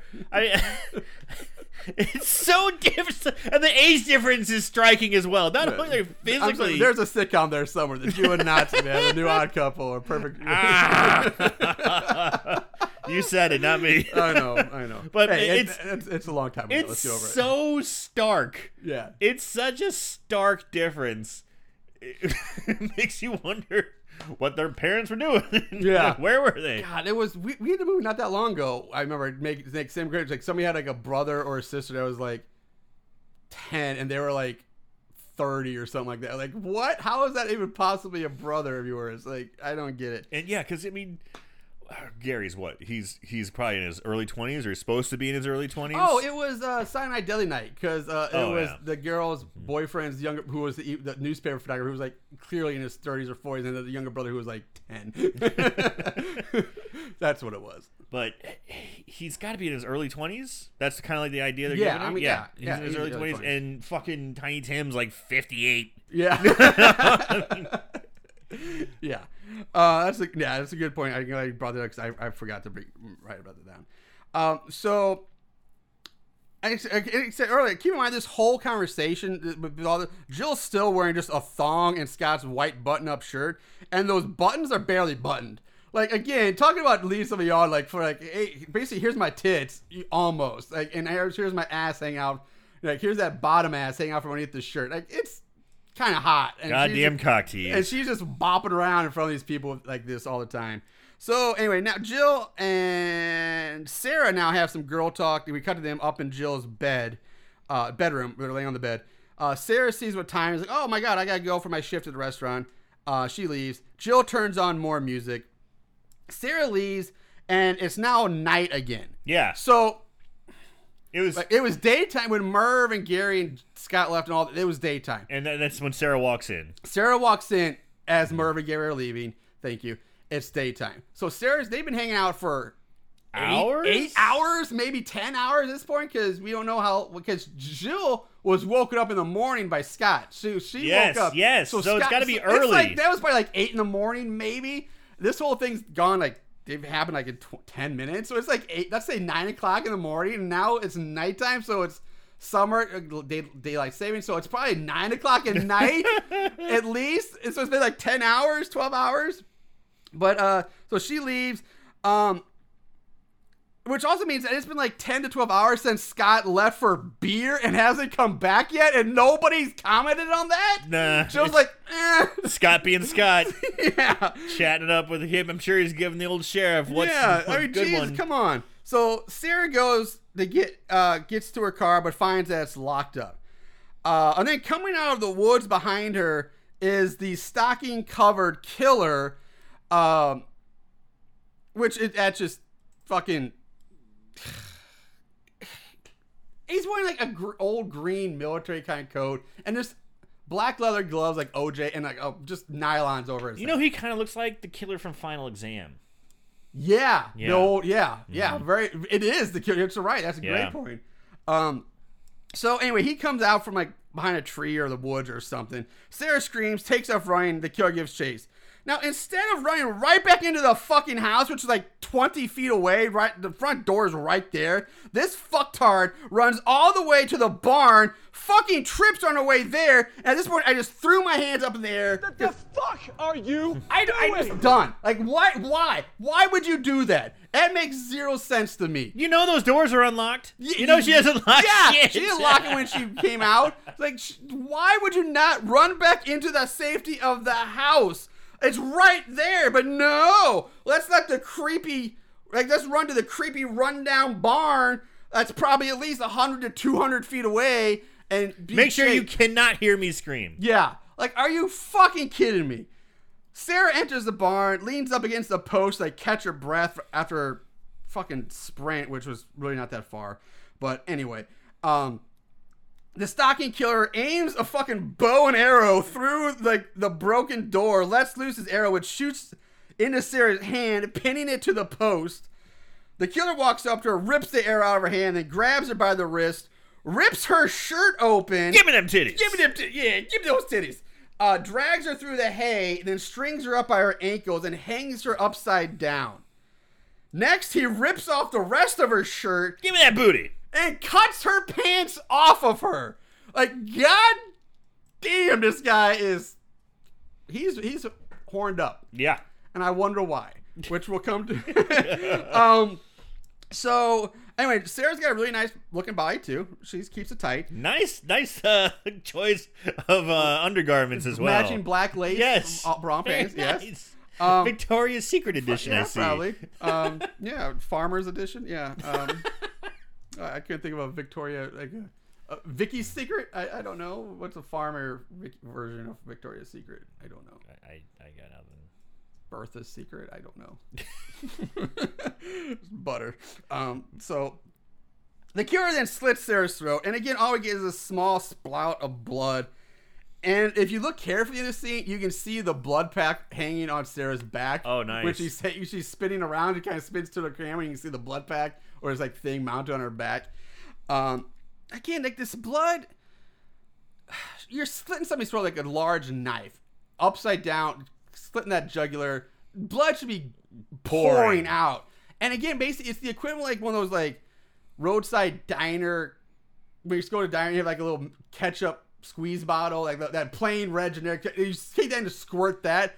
That's basically the amount of blood that comes out. It's it's so pathetic and, and just underwhelming. Blood harvest. Yeah, blood let me- harvest, Let me people. harvest this blood. There's not enough here to harvest. It's we can't go to market. God damn it! The crop is ruined. Yes. Uh, so um, Jill hears a knocking on the door. She goes down, opens up to find Gary, who asked her if she's seen Mervo uh, because he took off and he disappeared, even though he was just with him and took him home. Uh, Gary's worried, about Mervo because he's never seen Mervo so upset and is worried that he may do something. So now we cut to Mervo sitting at his kitchen table at looking through the old family Bible and singing to himself. So I guess Gary didn't look very hard for Mervo because he's sitting in the kitchen at the table. Um, we cut back to Jill and Gary, uh, and now we get some really, really bad continuity issues. Like the it's atrocious. So bear in mind when Gary showed up and when Sarah left us, it's nighttime. But now, even though it's only moments later after Gary showed up, it's daytime again. They're in the room, daylight coming in through the ah, window. Jesus Christ. Jill tries calling Sarah, but find out that she finds out she never showed up for work and she's not at the home at her house either. Gary decides to go back looking for Merv, saying, "I guess I should go back home and look for him there." I'm like, wait, what? You looked for your brother, but you didn't look at your own house? Like, like of all the places to look for somebody, the house should be like number one. Like, hey, I go find Aaron. Where am I going? Well, let's check his house. Check first. his house, That's yeah. what you do. How do you not look for your own brother at your own house? Like, this is just the stupidest thing I've ever heard. Um, Gary offers Jill's like, hey, you know, why don't you come stay with me? You don't have to be around all this stuff. We'll get you somewhere safe and you'll have company. But she's like, no, Gary, I, I gotta stay here in case my parents show up or Scott comes back. But thank you. Um, Gary leaves. Jill ends up curling up on the couch crying. Time passes and she falls asleep on said couch. Keep in mind, when Gary leaves, I should say, when we see him leave, it's night again. So we've gone from night to day Back to night. back to night in a matter of like 30 seconds. it's the worst continuity ever. Now, is this the part that comes up where there's like no dialogue for 10 minutes? Uh, It's like 10 I minutes of this so. movie and there's nothing is said. yeah, I think that's this part right here. Oh, God. This So- was so painful. Jill ends up curling up on the couch crying. Time passes, she falls asleep on the couch. The camera pans over to show the stocking killer standing there watching her. The killer slowly walks up to Jill and again chloroforms her, knocking her out instantly. Poof, knockout. Bam! Uh, the killer scoops her up, carries her out of the house, and takes her into the old barn. He lays her down right in front of Scott, who is hanging upside down, and then starts rubbing his hands all over Jill's body and like upper thighs, getting all feely and creepy. God damn, that's aggressive, man. Yeah, it's like, yeah, you see that girl? Yeah, that's your girl. I got it uh, he grabs Scott to make him watch, like because Scott's basically he's kind of like spinning Spinning. around. He's like, "No, you're gonna watch this, motherfucker." Uh, but before he can do anything else, they get he gets interrupted by the sounds of police sirens approaching for no fucking reason. Uh, he scoops Jill back up, quickly carries her back into the house, lays her back down on the couch. The sheriff pulls up, gets out of his car, goes to the front door, finds it locked. Holy shit, it's locked! Holy oh, shit. Oh god! So just like everyone else in this movie, he starts peering through the windows. you know who fucking locked it? It was probably the killer. Probably. Like, this bitch ain't locking her doors. Uh, he looks inside, sees Jill sleeping on the couch, but what he doesn't see is the killer hiding just off to the side of the window out of sight, of um, eye view. Uh, the sheriff gets back in the car and drives away. Did we see titties there? What? No, no titties. No, There. we got to funny. The sheriff's like, yeah. what? This makes me because one, why was Why he is the there? sheriff coming? Why is he there? Nobody called him that time. The ol- and why Again, I'm is he coming with his sirens blaring? I'm reaching here. Maybe someone said I haven't, you know, we haven't seen Sarah. The last place we heard she was good at, you know, fucking Jill's Jill- house. May- So you know, and everyone likes her because she works at Ali and Honeycomb's Ali and restaurant, Goldie's. Ali and Goldie's restaurant. So you know, you got to have. She's got to be slinging those fucking, you know, Hash- burgers, man. Hash brown, tater tots. and Right, right, them right. So this is this is serious business, The- man. the You got to grits. hit you got to hit those fucking sirens and I get over to guess, yeah, Jill's that's house. The thing, like, I, okay, maybe the sheriff shows up, like, hey, I'm sorry to wait, I just want to check on you, but why the sirens? Like, Cause you gotta get those fucking grits slung, bro. It's important. uh, Morning shift is coming soon. I, I guess. Uh, uh, at this, Jill's uh, Jill's fine starts to come to. Meanwhile, out in the barn, the killer slits Slot, Scott's throat, killing him, and he starts catching his blood in a bucket. Um, so actually harvesting blood. Imagine that. Um, there's also a quick shot of Merv still sitting at the kitchen table, only now he's looking at a Polaroid picture of a butchered pig named Beulah. Um, Jill wakes up, goes to the fridge. When she opens it up, the bucket full of Scott's blood falls out at her, spilling blood over her feet, legs, and on the floor. How much? How long was she knocked out? Because the killer had to have drained Scott's body of the blood enough of it to fill this bucket, take it into the fr- kitchen without waking up Jill, and then set the booby trap up. Because you can see it hanging from like a fish wire after a while. So he ties it up, sets this up somehow, and gets out before Jill wakes So up. So he carries her. he carries her. Yeah. Like, Carry as in the movie. Carry. oh, yeah, the blood. I thought, yeah, I thought you meant like, yeah, he carried her back into the house. We saw that. he, Okay. he, he the, the blood dump. He car, ca- Yeah, quote unquote car- carries yes, her. Gotcha now. Yeah. Um, so she screams, falls to the floor. She's freaking out. and she's out. like in shock. Yeah. Appar- apparently, apparently she's in shock now. Now, apparently, you know, people have been fucking with her. It shouldn't come as a major shock. You've had your house vandalized. You had a brick thrown through your window. You had an effigy, you know, with an arrow through it, and now you got some blood dumped on you. It shouldn't be blood like. that looks like watered down paint. it's the yeah. reddest blood. and it's it, so it- red. this shouldn't come as a major. It's, you, you- don't get me wrong, it's disturbing. I'd be kind of fucked up from it. But the way she reacts, she basically becomes catatonic. Yes. uh, Anyway, from out of nowhere, in runs Gary through the unlocked doors, or whatever. Even though the one door was just locked, um, he embraces her, tries to calm her down. He's like, "It's okay, I'm here. It's okay." Uh, and now shit is about to get real proper pervy creepy. Real weird. real weird. You're, we're tur cranking up to 11 here on the creep scale. Gary scoops up Jill, who seems to, like I said, is in shock at this, carries her up to the bathroom where the two of them get into the tub or the shower, With their clothes With on. clothes on. Running They- the shower. Running the shower. She He gets her in the shower and then strips her naked. Uh, and Starts Wow. soaping up them He's titties. wa- yeah, he starts kind of wa- I'm using air quotes, washing her, but spends more time groping her and filling up them titties than doing anything else. And Jill just sits there trembling and shaking in shock, And he's he's, like- like, molesting the fuck And he's out like, of her. "It's okay. Don't worry. I, I got you. Don't Yeah, worry. it's okay You're now. safe now. Don't worry." honk honk. You know?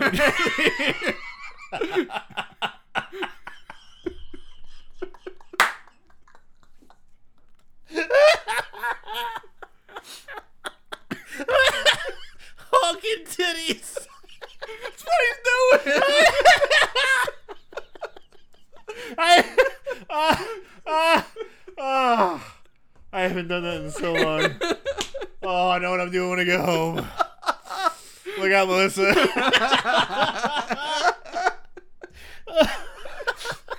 so after the molestation shower, he carries her back downstairs, lays her back on the couch, fully oh, naked. God, this is so weird. more full frontal is with Bush here, and I don't know why or how, but Jill's still like asleep now. Like, I- how did she fall asleep to that? She's asleep now. She's, asleep. Like totally asleep. Like she's been like an, like under anesthetic. Like that. She's out. Uh, when he lays her down, and now the rapiness continues because now Gary starts kissing on her. Moving his way down to her tits and starts kissing and sucking on her nipples just proper, just full on like Going at him. yeah. It, this is just oh, it's disturbing. He's sucking them titties like he's starving. Yeah, just um, like he's a baby cow sucking the mom's udder, like just. That's There you go. that- I'm sorry, listeners.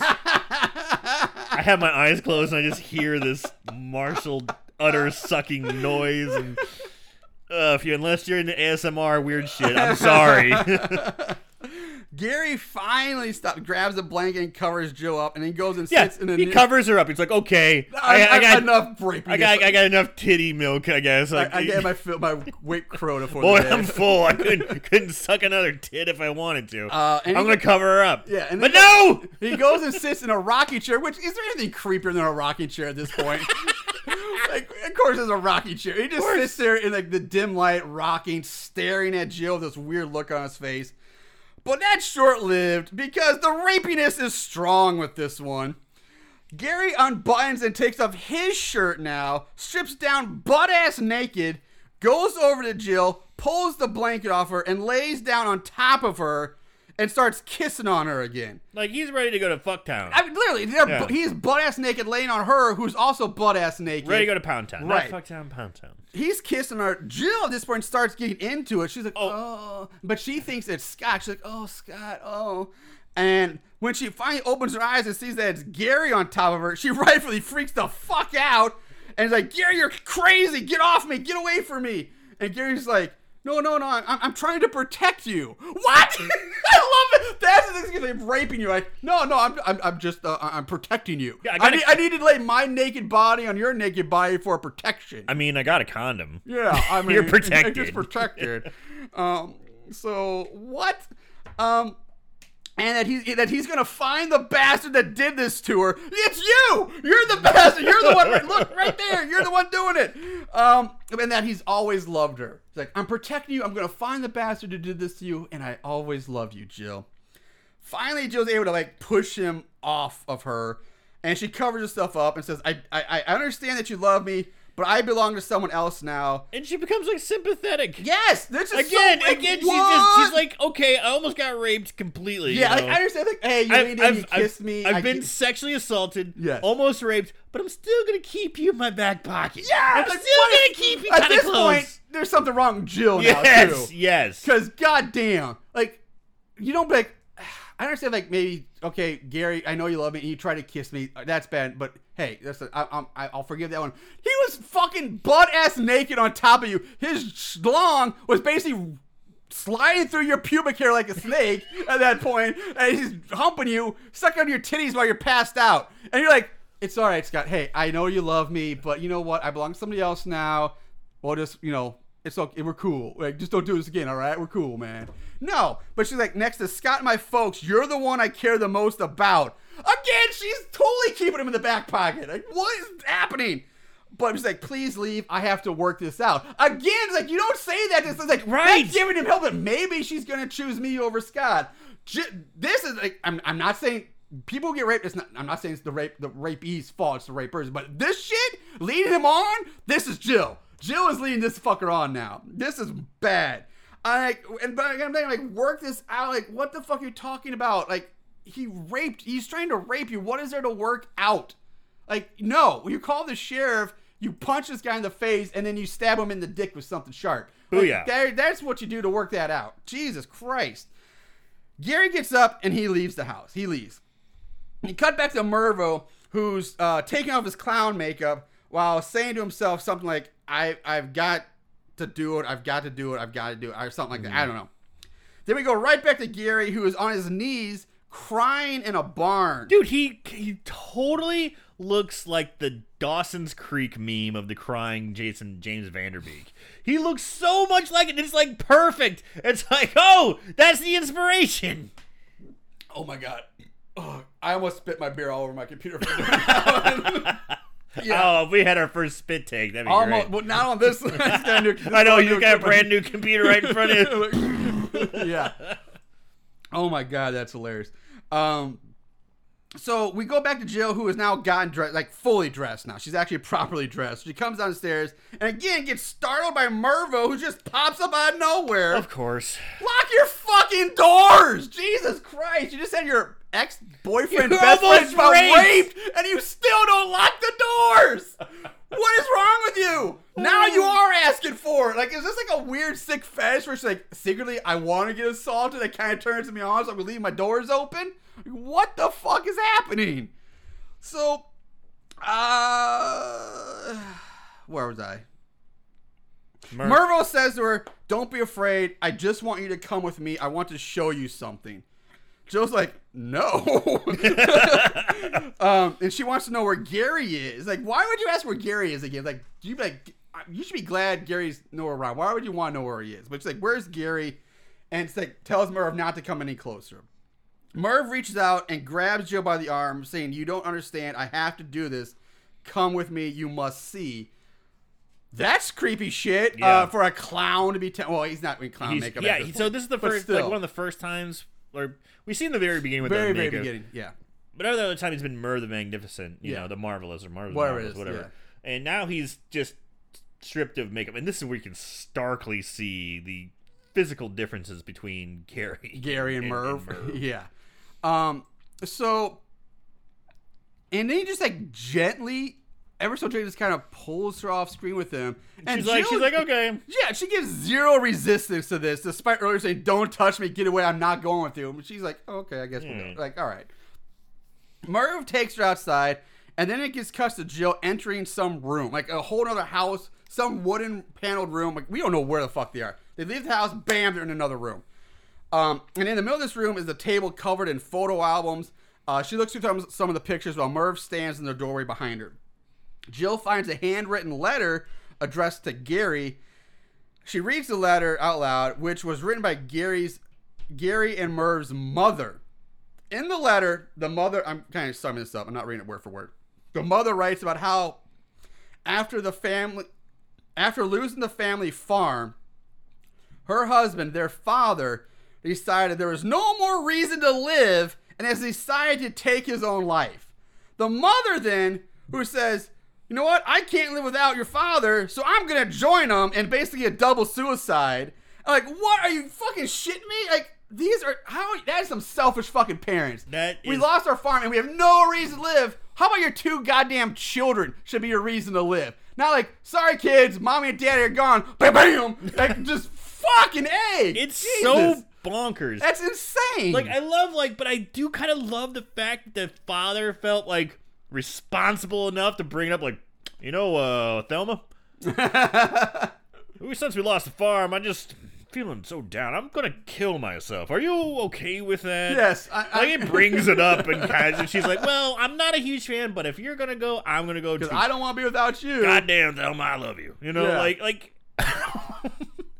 Wouldn't that almost be a more And that's the- reason to stay? Yeah, 'cause, like, you don't want got your the love. You have the love of a woman so much who's willing to die for you because you feel like you can't go on anymore. It's either you do not either a you don't love her at all, and Right. Because you don't care, or b you should be like, no, I'm not gonna kill because I don't want you to die either. If you insist on doing that, I guess I'm not gonna do it because I want you to live. No, Nope. he's like, fuck it, all right, let's do this shit. Get the shotguns. Horrible people. Let's go Kurt Cobain style. Let's go.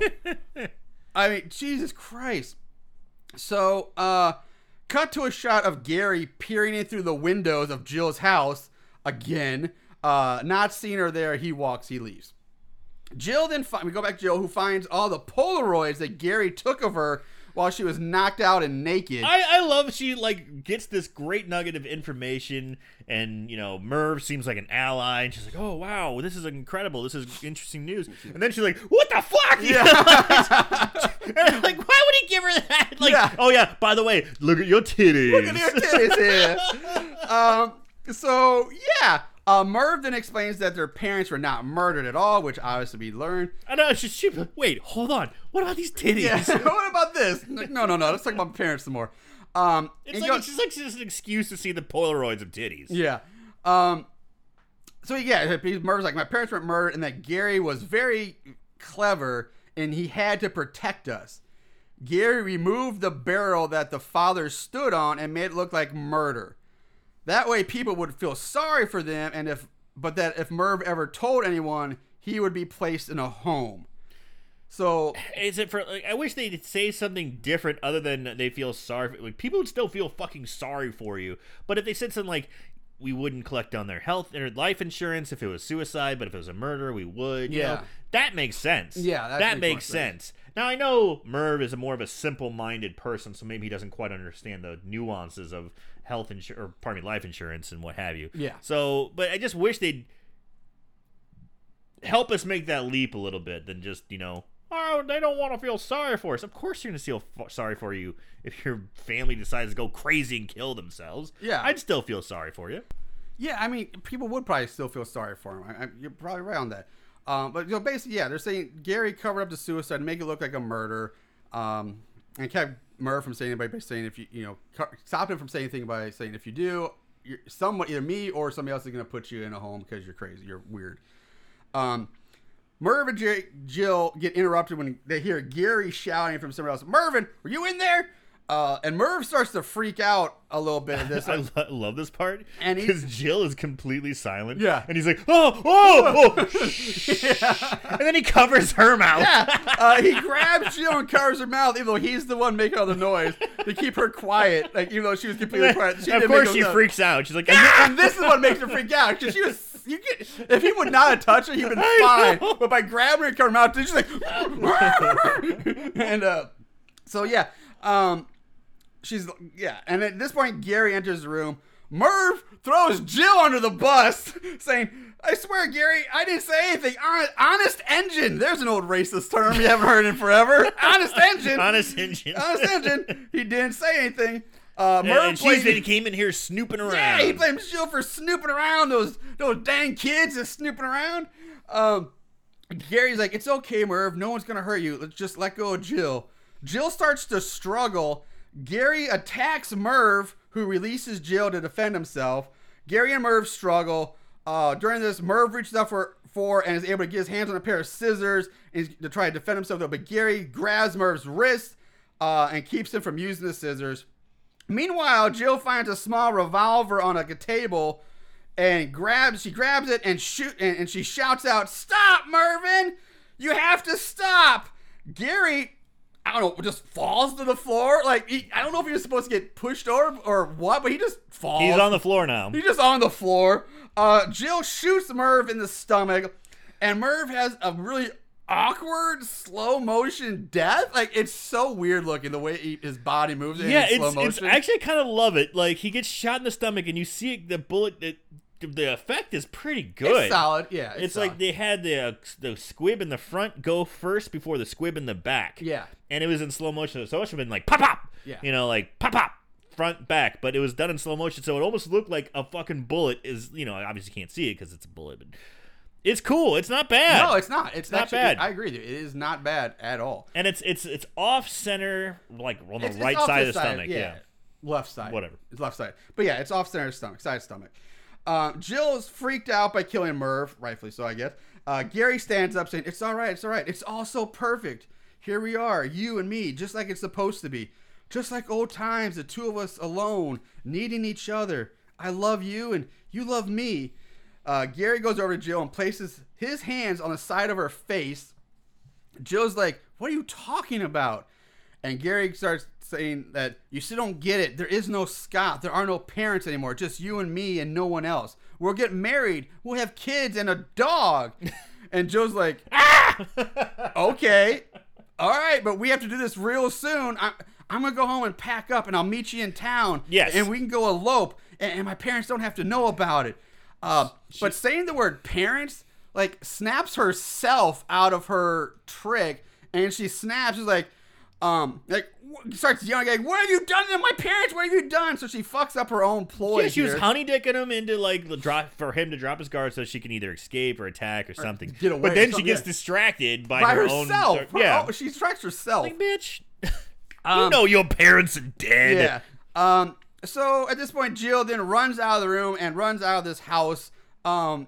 Which looks very similar to her own house, by the way. I don't think they got a separate house to film this one. Well, they live pretty close together. Maybe it's the same Um, architect. she runs off into the woods, back to her house. She grabs the phone, tries to call for help, but finds the phone is dead now. She hasn't figured that out for like five minutes though. She's fucking fumbling with it that phone a, it does take forever. Yeah. Um, she turns around and, and we, as she's on the phone, we see like the sil- shadow of the killer in the stocking, like on the wall behind her. She turns around, sees the stocking killer standing behind her with a large kitchen knife.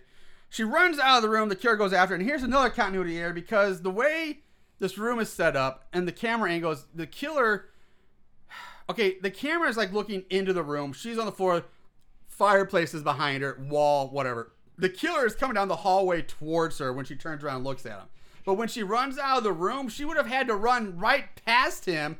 And then when we see the killer start to go after her, he's behind her for where the fireplace was. Like, there's no way this layout makes any sense. Yeah, I remember seeing that. Like, what, what, what, what? whatever. So, yeah, it's just it's just weird shit. I, I don't know. Uh, anyways, so Jill runs out of the room. Uh, Kira goes after her. She flees the house, runs to the barn trips. The barn's dark because it's night again. God damn barn it. tri- falls right in front of all the dead bodies that are hanging upside down, but she can't see them because it's too dark. Even though they're plain as day, you can clearly see them.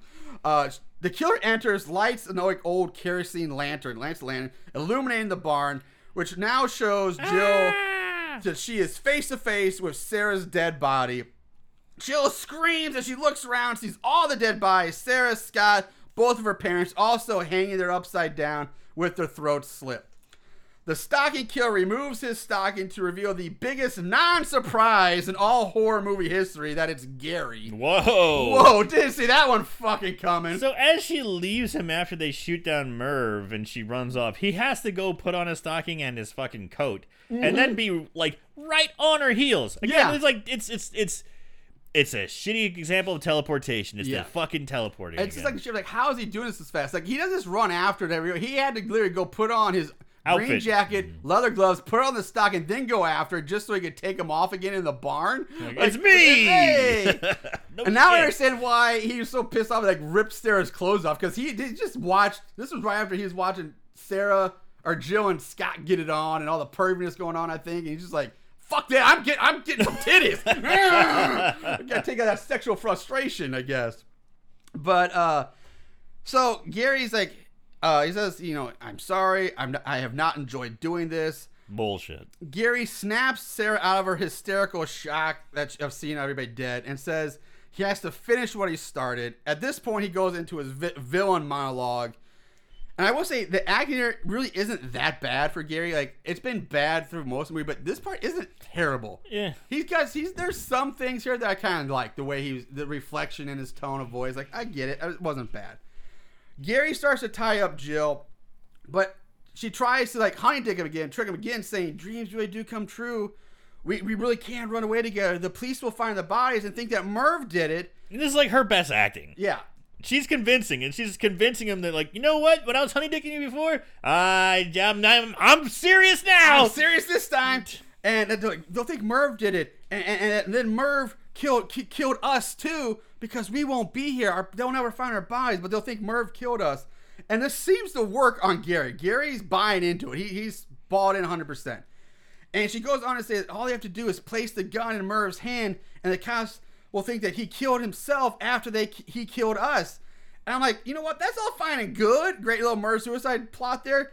But who the fuck kills themselves by shooting themselves in the stomach? Off center on the stomach. On the st- like no, never in the history of suicides, everybody decided, you know what? I'm gonna kill myself by shooting myself in the stomach. I'm gonna shoot myself. Which and, is like everybody know, knows like an incredibly painful way to die. A stomach wound, shot, stab. Like nobody would kill themselves that way. Ever. But uh so she keeps piling it on though, saying that, you know, being with him is what she really wants, and uh, that's all I ever want. And she starts to run her fingers through his hair, and she tells him like, I really do love you. And again, the acting is pretty solid here. It's so much better than I was expecting. Jill, Jill's done, doing a really good job here. she stunk so many other parts of this movie, but here she's I bringing didn't it think she was home. that terrible throughout. I didn't think she was terrible. Not certainly seen way worse, but and she could have been better. But I don't think she was terrible. Um, Jill goes in for a kiss, but then like right before she kisses him, she like turns and tries to dash away. no, tries to get away. Like, God damn it! Did you pick the worst timing? Like you. Shame on you, Jill. yes, Shame you on did you. so well setting Yeah. it up, and then you just shit the bed. You shit the bed. Yeah. Um, yeah, the, the million dollar setup for the you know the penny payout basically is what it is. um, Gary easily just tackles her into the hay and drags her by her ankle over to where he he has set up his knife.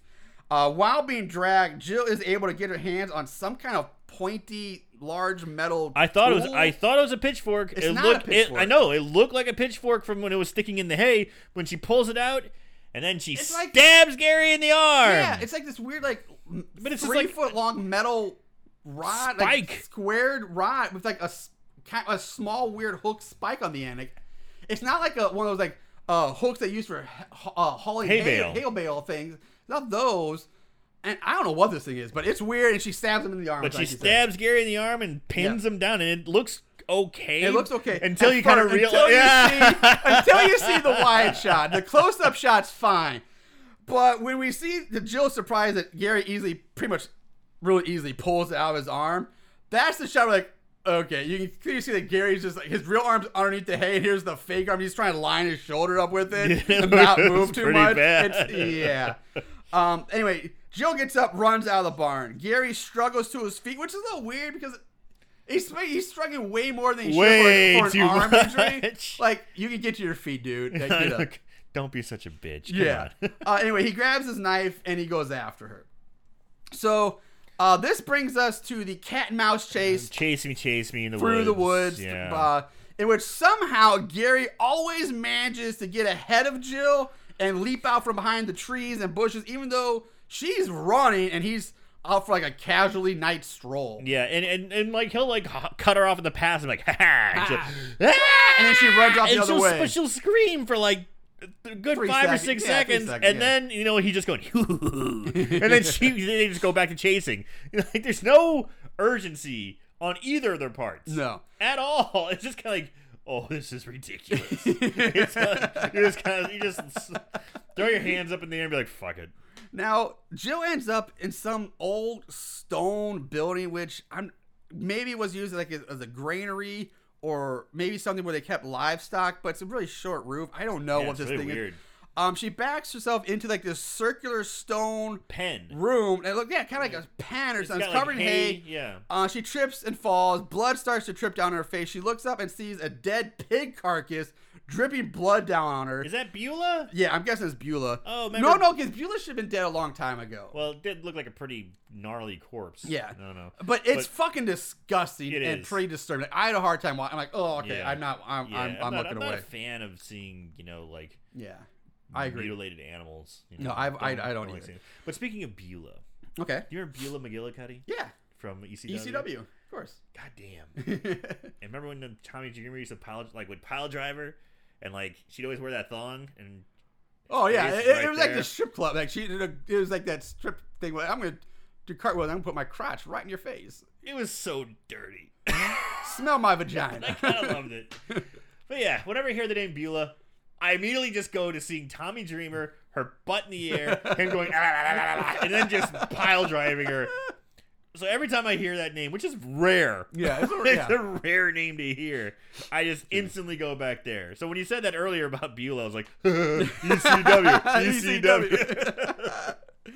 um.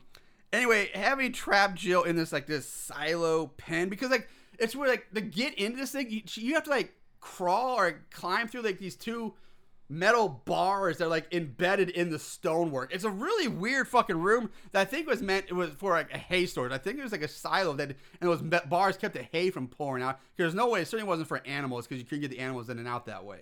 Um. Anyway, he's got her trapped in there, and like, it could be an abattoir. I don't know. I doubt it. Um, and he so he starts monologuing again. He, another I know, monologue. I know, this is like the third time. Eh, it's, yeah, at least the second for sure. Um, finally, he enters the chamber to go after her. They start, they circle around the room a bit. They circle around each other. Jill makes a dash for the opening exit, but again gets tackled by Gary. I thought for sure she was going to try and honey dick him again. uh, they Third time's a charm, Third right? time, yeah. They fight. At one point, she actually gets the upper hand. She's on. She she he, she's mounted Gary. She's on top of Oh, him. oh. She has Gary's knife in her hand up above her. She's about to strike, but she hesitates. She's like, "God, give me the strength, God, give me the strength to kill Gary. kill Gary." Uh, but Gary's like, "Fuck that shit, fuck you, bitch," and knocks her off of him. Then he, he mounts her and then knocks her unconscious with like a modified like hammer strike to the side of the head. Back fist thing, yeah. It was, It- it but it's so like crazy. he uses the side of his Yeah, hand, not yeah. like the back of his hand or like, his like, knuck- it's like imagine pounding on the table with your hand. a- yeah, like that. Oh, he uses that part, but, whack. but he's not coming straight down on her. He's also coming at the side. side. It's a really weird strike. Anyway, we go back to Jill's barn now. Gary walks in with leading Jill like a old cow who's tied up behind her. Just walks, carry, you know, leads her into the barn. He is committed to this bar. barn. Yeah, you can't just, can't just kill her there. It has to be this barn. Uh, he ties her up to some post and says that says to her that somehow he will have to face life without her. It won't be easy, but he has no choice. He grabs his knife, says goodbye, says goodbye, Jill, and he's about to kill her when bang, gunshot, boom. Slow motion. Gary gets shot in the shoulder falls over dead. Bullshit. Jill looks over. There's Merv holding a rifle. He drops the rifle, unties Jill. And this one, I'm like, hold on a fucking sec. Like, who the fuck dies from a gunshot wound to the shoulder? Like, that's like the one place. If I had, if somebody's gonna shoot, me, like, hey, where do you want to get shot? I'm like, shoot me in the shoulder, maybe the foot. But that's the one place, like, if you're gonna shoot me, shoot me in the shoulder. That's where I'd want to be shot. Uh, because you're not dying from that shit. But Gary, fucking dead. Uh, it's angry I- so much. I would, I would, I would pick the fleshy part of the thigh. maybe the ass, but I don't know. I sit on my ass a lot, so maybe I don't know. You ever watch The Sopranos? That's the name No. of one of the episodes, the fleshy part of the thigh. Oh, I've never. Yeah, because there's a rapper who wants street cred, and one of the gangsters like, "Hey, I'm a great marksman. How about I just, you know, you pay me ten thousand, I'll just shoot you randomly." the fleshy part of the thigh. He accidentally winds up shooting him in the ass. um. His street cred is ruined. Well, at least he didn't go Plaxico Burress on him and shoot himself in the dick. So, Fucking moron. yeah. Um. Merv helps Jill up and out of the barn. When they leave, we see that it's fucking daytime again. What? How is it day again? Like, again, the continuity here is blows my mind. Uh, even though like it was just when they were in the stone building, Yeah, running was- through the woods, it was night, and now it's day again. Like, it- what? Just mo- minutes ago, it was pitch black.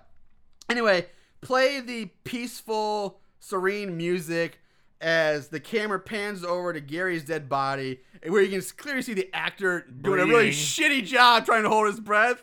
just breathing like nothing's going Which on. I guess it's fine because the camera zooms in on his face. Gary's eyes shoot open, freeze frame, and then vo- we hear in voiceover uh, Gary say, Jill. And blackout roll credits, which are accompanied by Tiny Tim singing the marvelous Mervo song. Um, and I'm only thinking, thank God he didn't actually die from that shoulder wound because I was gonna be, I was yeah, really pissed yeah, at that. Yeah, I mean, I, I can see being knocked unconscious or you know, like play, even playing dead. Playing- you know, yeah. you know. Um, so that's uh that's Blood Harvest. Uh, let's move on to favorite kills. Don't act like you didn't love it. Favorite kill.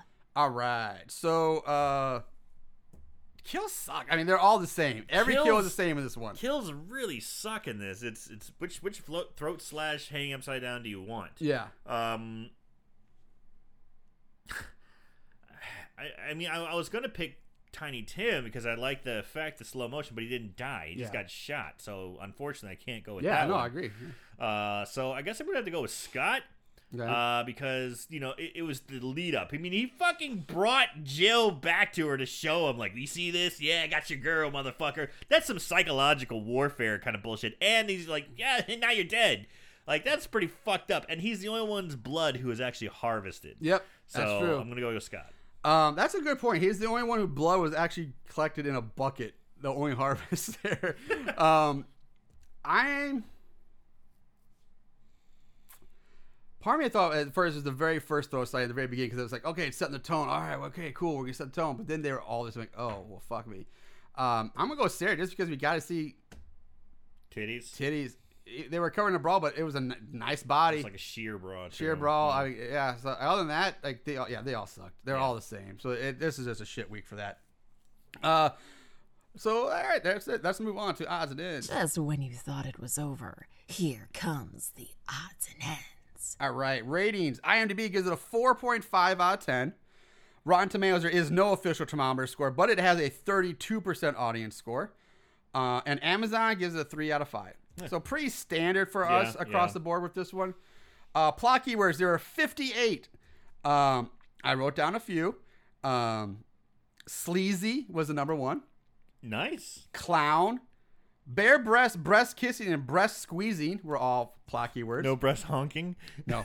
Pubic hair, nipples. Uh, again, we get psychotronic. Psychotronic. And finally, girl in bra and panties. Yeah. Finally, we got the panties back. There we go, panty lovers. it's I knew been- you're out there somewhere. I feel like it's been like a year. It's been forever. It's been a long time. And if anybody's a newer listener, yeah, they're like, what the fuck?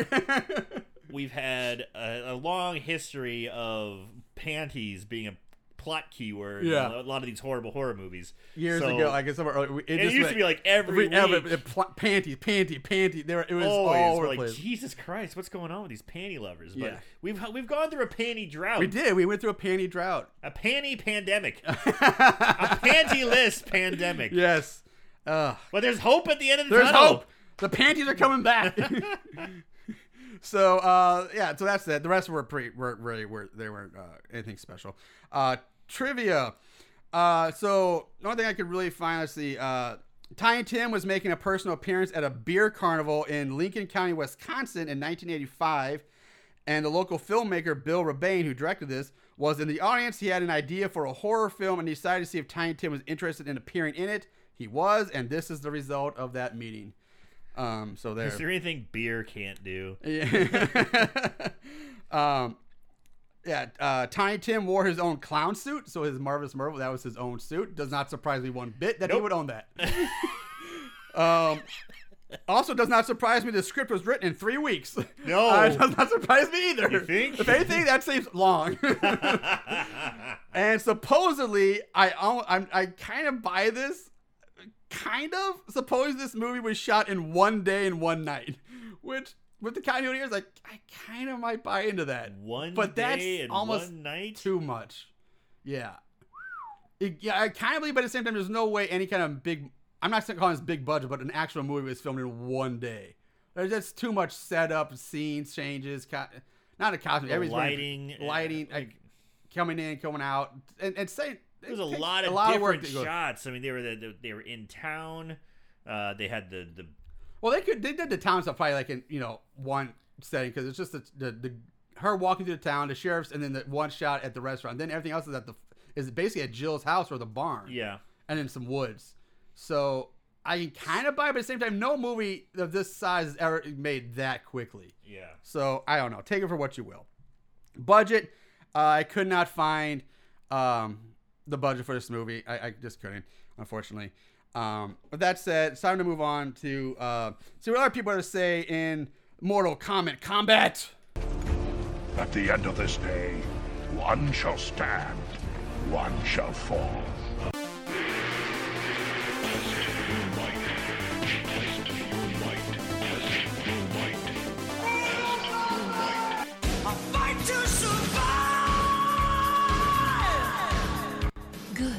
Versus bad. Right versus wrong. Light versus dark. In the end, when the dust settles, who will be left standing after Mortal Kombat combat? All right. So uh there are only 13 reviews on Amazon for this movie. Uh 31% are 5 star, 26% 1 star. So pretty, Close, pretty yeah. close this week. Uh, however, unfortunately, all those 31% there's really nothing actually written out Huh. e- except for two. So I got one five star review from Ringo. Um, everyone note that this is edited, but so is every other copy. Great quality transfer and packaging is cool. Special features are worth getting this edition. The special features is a documentary of the film, plus a Tiny Tim video of his recording of Tiptoe Through the Tulips, plus behind the scenes interview with Tiny Tim and an interview with Tiny Tim about music and his career is worth it. Five stars. So really more about the actual DVD, not the movie. Well, sounds like it got a good repackaging. Yeah, I guess. A lot of extras, especially if you're a Tiny Tim fan. Yeah. Uh, the Duke of Rich Richo Rick, Rick, Ricochet. I don't know. Anyway, the Duke writes, Tiny Tim is amazing as marvelous Merv, part man, part boy, but all clown. In this mid '80s rule psycho killer film, what would have been an average boobs and blood flick is ripped apart every time Tiny Tim appears on the screen, mugging up like you would not believe. He sings his own theme song too. As a horror fan, this is one for the fans of 80s cheap and cheerful filmed on video horror. For Tiny Tim fans, this is a delight from start to finish. Extras include the incredible Tiny Tim sideshow, which features an interview with Tiny Tim and lots of behind the scenes footage of making this film. So again, more about the DVD, but a little bit about About the movie He loved yeah. This guy loves Tiny Tim. Five stars. Uh, and lastly, this is um a well not five. It's a ten out of ten. This is a uh, from IMDb. Uh, from A. Greger one gave I gave this movie a 10 out of 10, not because of its quality, 1 out of 10, but because of the sheer enjoyment that can be derived from watching it. Absolutely hilarious.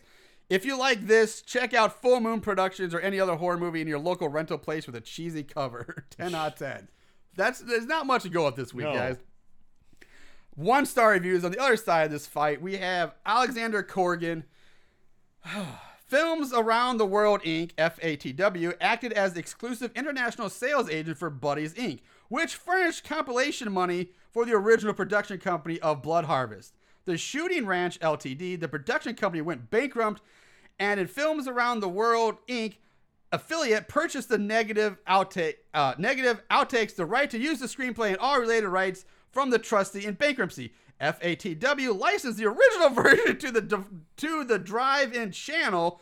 The movie has never been licensed for video by the copyright owner. It will be straightened out by the courts, but for sure, when it's legitimately released, and the technical quality will be first rate, and there will be no unauthorized cuts. All present video versions are unauthorized, of inferior technical quality, and not as complete as the original one star. What the shit? Why even write all that, dude? the What? You're fuck? talking about the businesses going bankrupt and trans.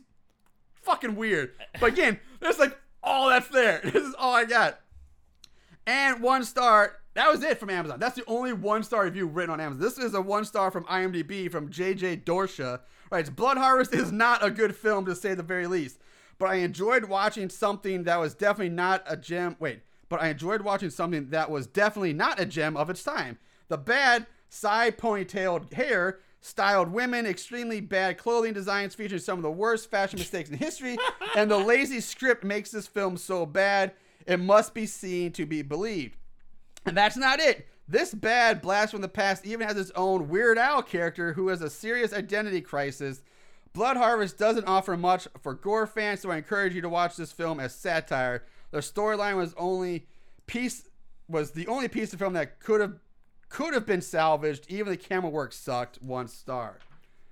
Uh, eh, Someone didn't know anything about Tiny Tim co- Yeah. compared him to Weird Al. yeah, which is, but at the same time, like, for if you don't know Tiny Tim, like, and you're just trying to, I don't know, is it really that big of a strike? Like, if you're going to compare Tiny Tim to anybody in modern day, Weird Al might be the only cl- comparable person, at least visually looking and in the oddness. yeah, yeah. Now, granted, Tiny Tim didn't satire, wasn't that humorous as this, but this as did a, as a covers, yeah. Mm-hmm. weird performer cult cult personality, kind of Yeah, like modern day that. equivalent. Yeah, yeah, yeah, absolutely. Um, but it's just weird because Weird Al at that time in 1986 was like in his heyday. Like, yeah, like- or like Weird Al and Pee Wee Herman maybe mixed together a little bit. yeah, the man child, The man child thing and the weird voice, but in that with That's the, great- I Al- think with a the, good way with the Weird it. Al look, like a, thing? like a like a blend of Weird Al and Pee Wee Herman yeah, to an extent. to yeah, an extent. I again, and there's really no other way to ex- but try to was, he was describe an Tiny original. Tim. He was an original. He was an mean, original. before with both of them. Yeah. Yes.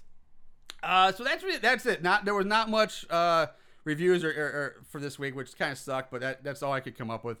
Um, all right, so that brings us to our, our final thoughts and the, so Aaron, wh- what do you got this week for Blood Harvest?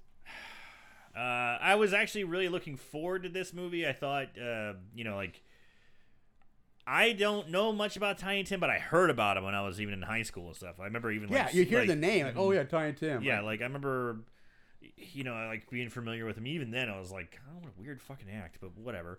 But when I I didn't know he was in a horror movie, I'm like, okay, cool, this could be kind of cool. Uh, it it I actually kind of like some things about this movie, like. Tiny Tim was not the killer. He would they they did they did throw out some decent red herrings, you know, like the townspeople were all pissed off and you know, Tiny Tim's a fucking creepy, weird looking dude. We don't know exactly who's fucking with her, who the bad guy. Like they did a pretty good job of keeping you in suspense on that front. You know, Scott's. You know, we she's only known Scott for a little bit. Blah blah. blah. Yeah, she's engaged, but you know, fucking who knows Scott. So they did a pretty pretty decent job on that part. Tiny Tim turns out to be the hero. Um, but it was just boring. I mean, there was a lot of there was a part of the movie where nothing was said for almost ten minutes. There was on like no dialogue. It was so hard at times to watch. Uh great titties though. I, I I'm really on the fence, but I'm going to say so bad it's scary. Uh, I'm going to say skip this one. Um, unless unless you're a huge Tiny Tim fan or have interest in finding out about him, watch it. Other than that, it's uh, it's it's not for me. Yeah, I I was in a weird place with this one too. Like when I the reason I put this on my list, like probably two years ago or more when I first he's like, holy shit, Tiny Tim in a horror movie. I, I gotta watch that because like he's gonna be he's a creepy weird guy as is. Like this could be great, but then like I was like I was like, how do you not how do you have him and not make him the killer? Like is this some weird thing where Tiny Tim's like his image like oh it's like putting Pee Wee Herman in a movie and not having Pee Wee Herman because he's a like a kind of ki- child icon, so you don't want like this beloved character being like tainted by being a killer. Well, he already did that himself by jerking off in theater. Yeah, I get that. Yeah, but I mean, I, maybe that's a bad example. But I mean, you know, what I mean, something but I, like I that. get it. Yeah, yeah, yeah. Um, so it's just weird. Like I, I found that weird that Tiny Tim wasn't the killer.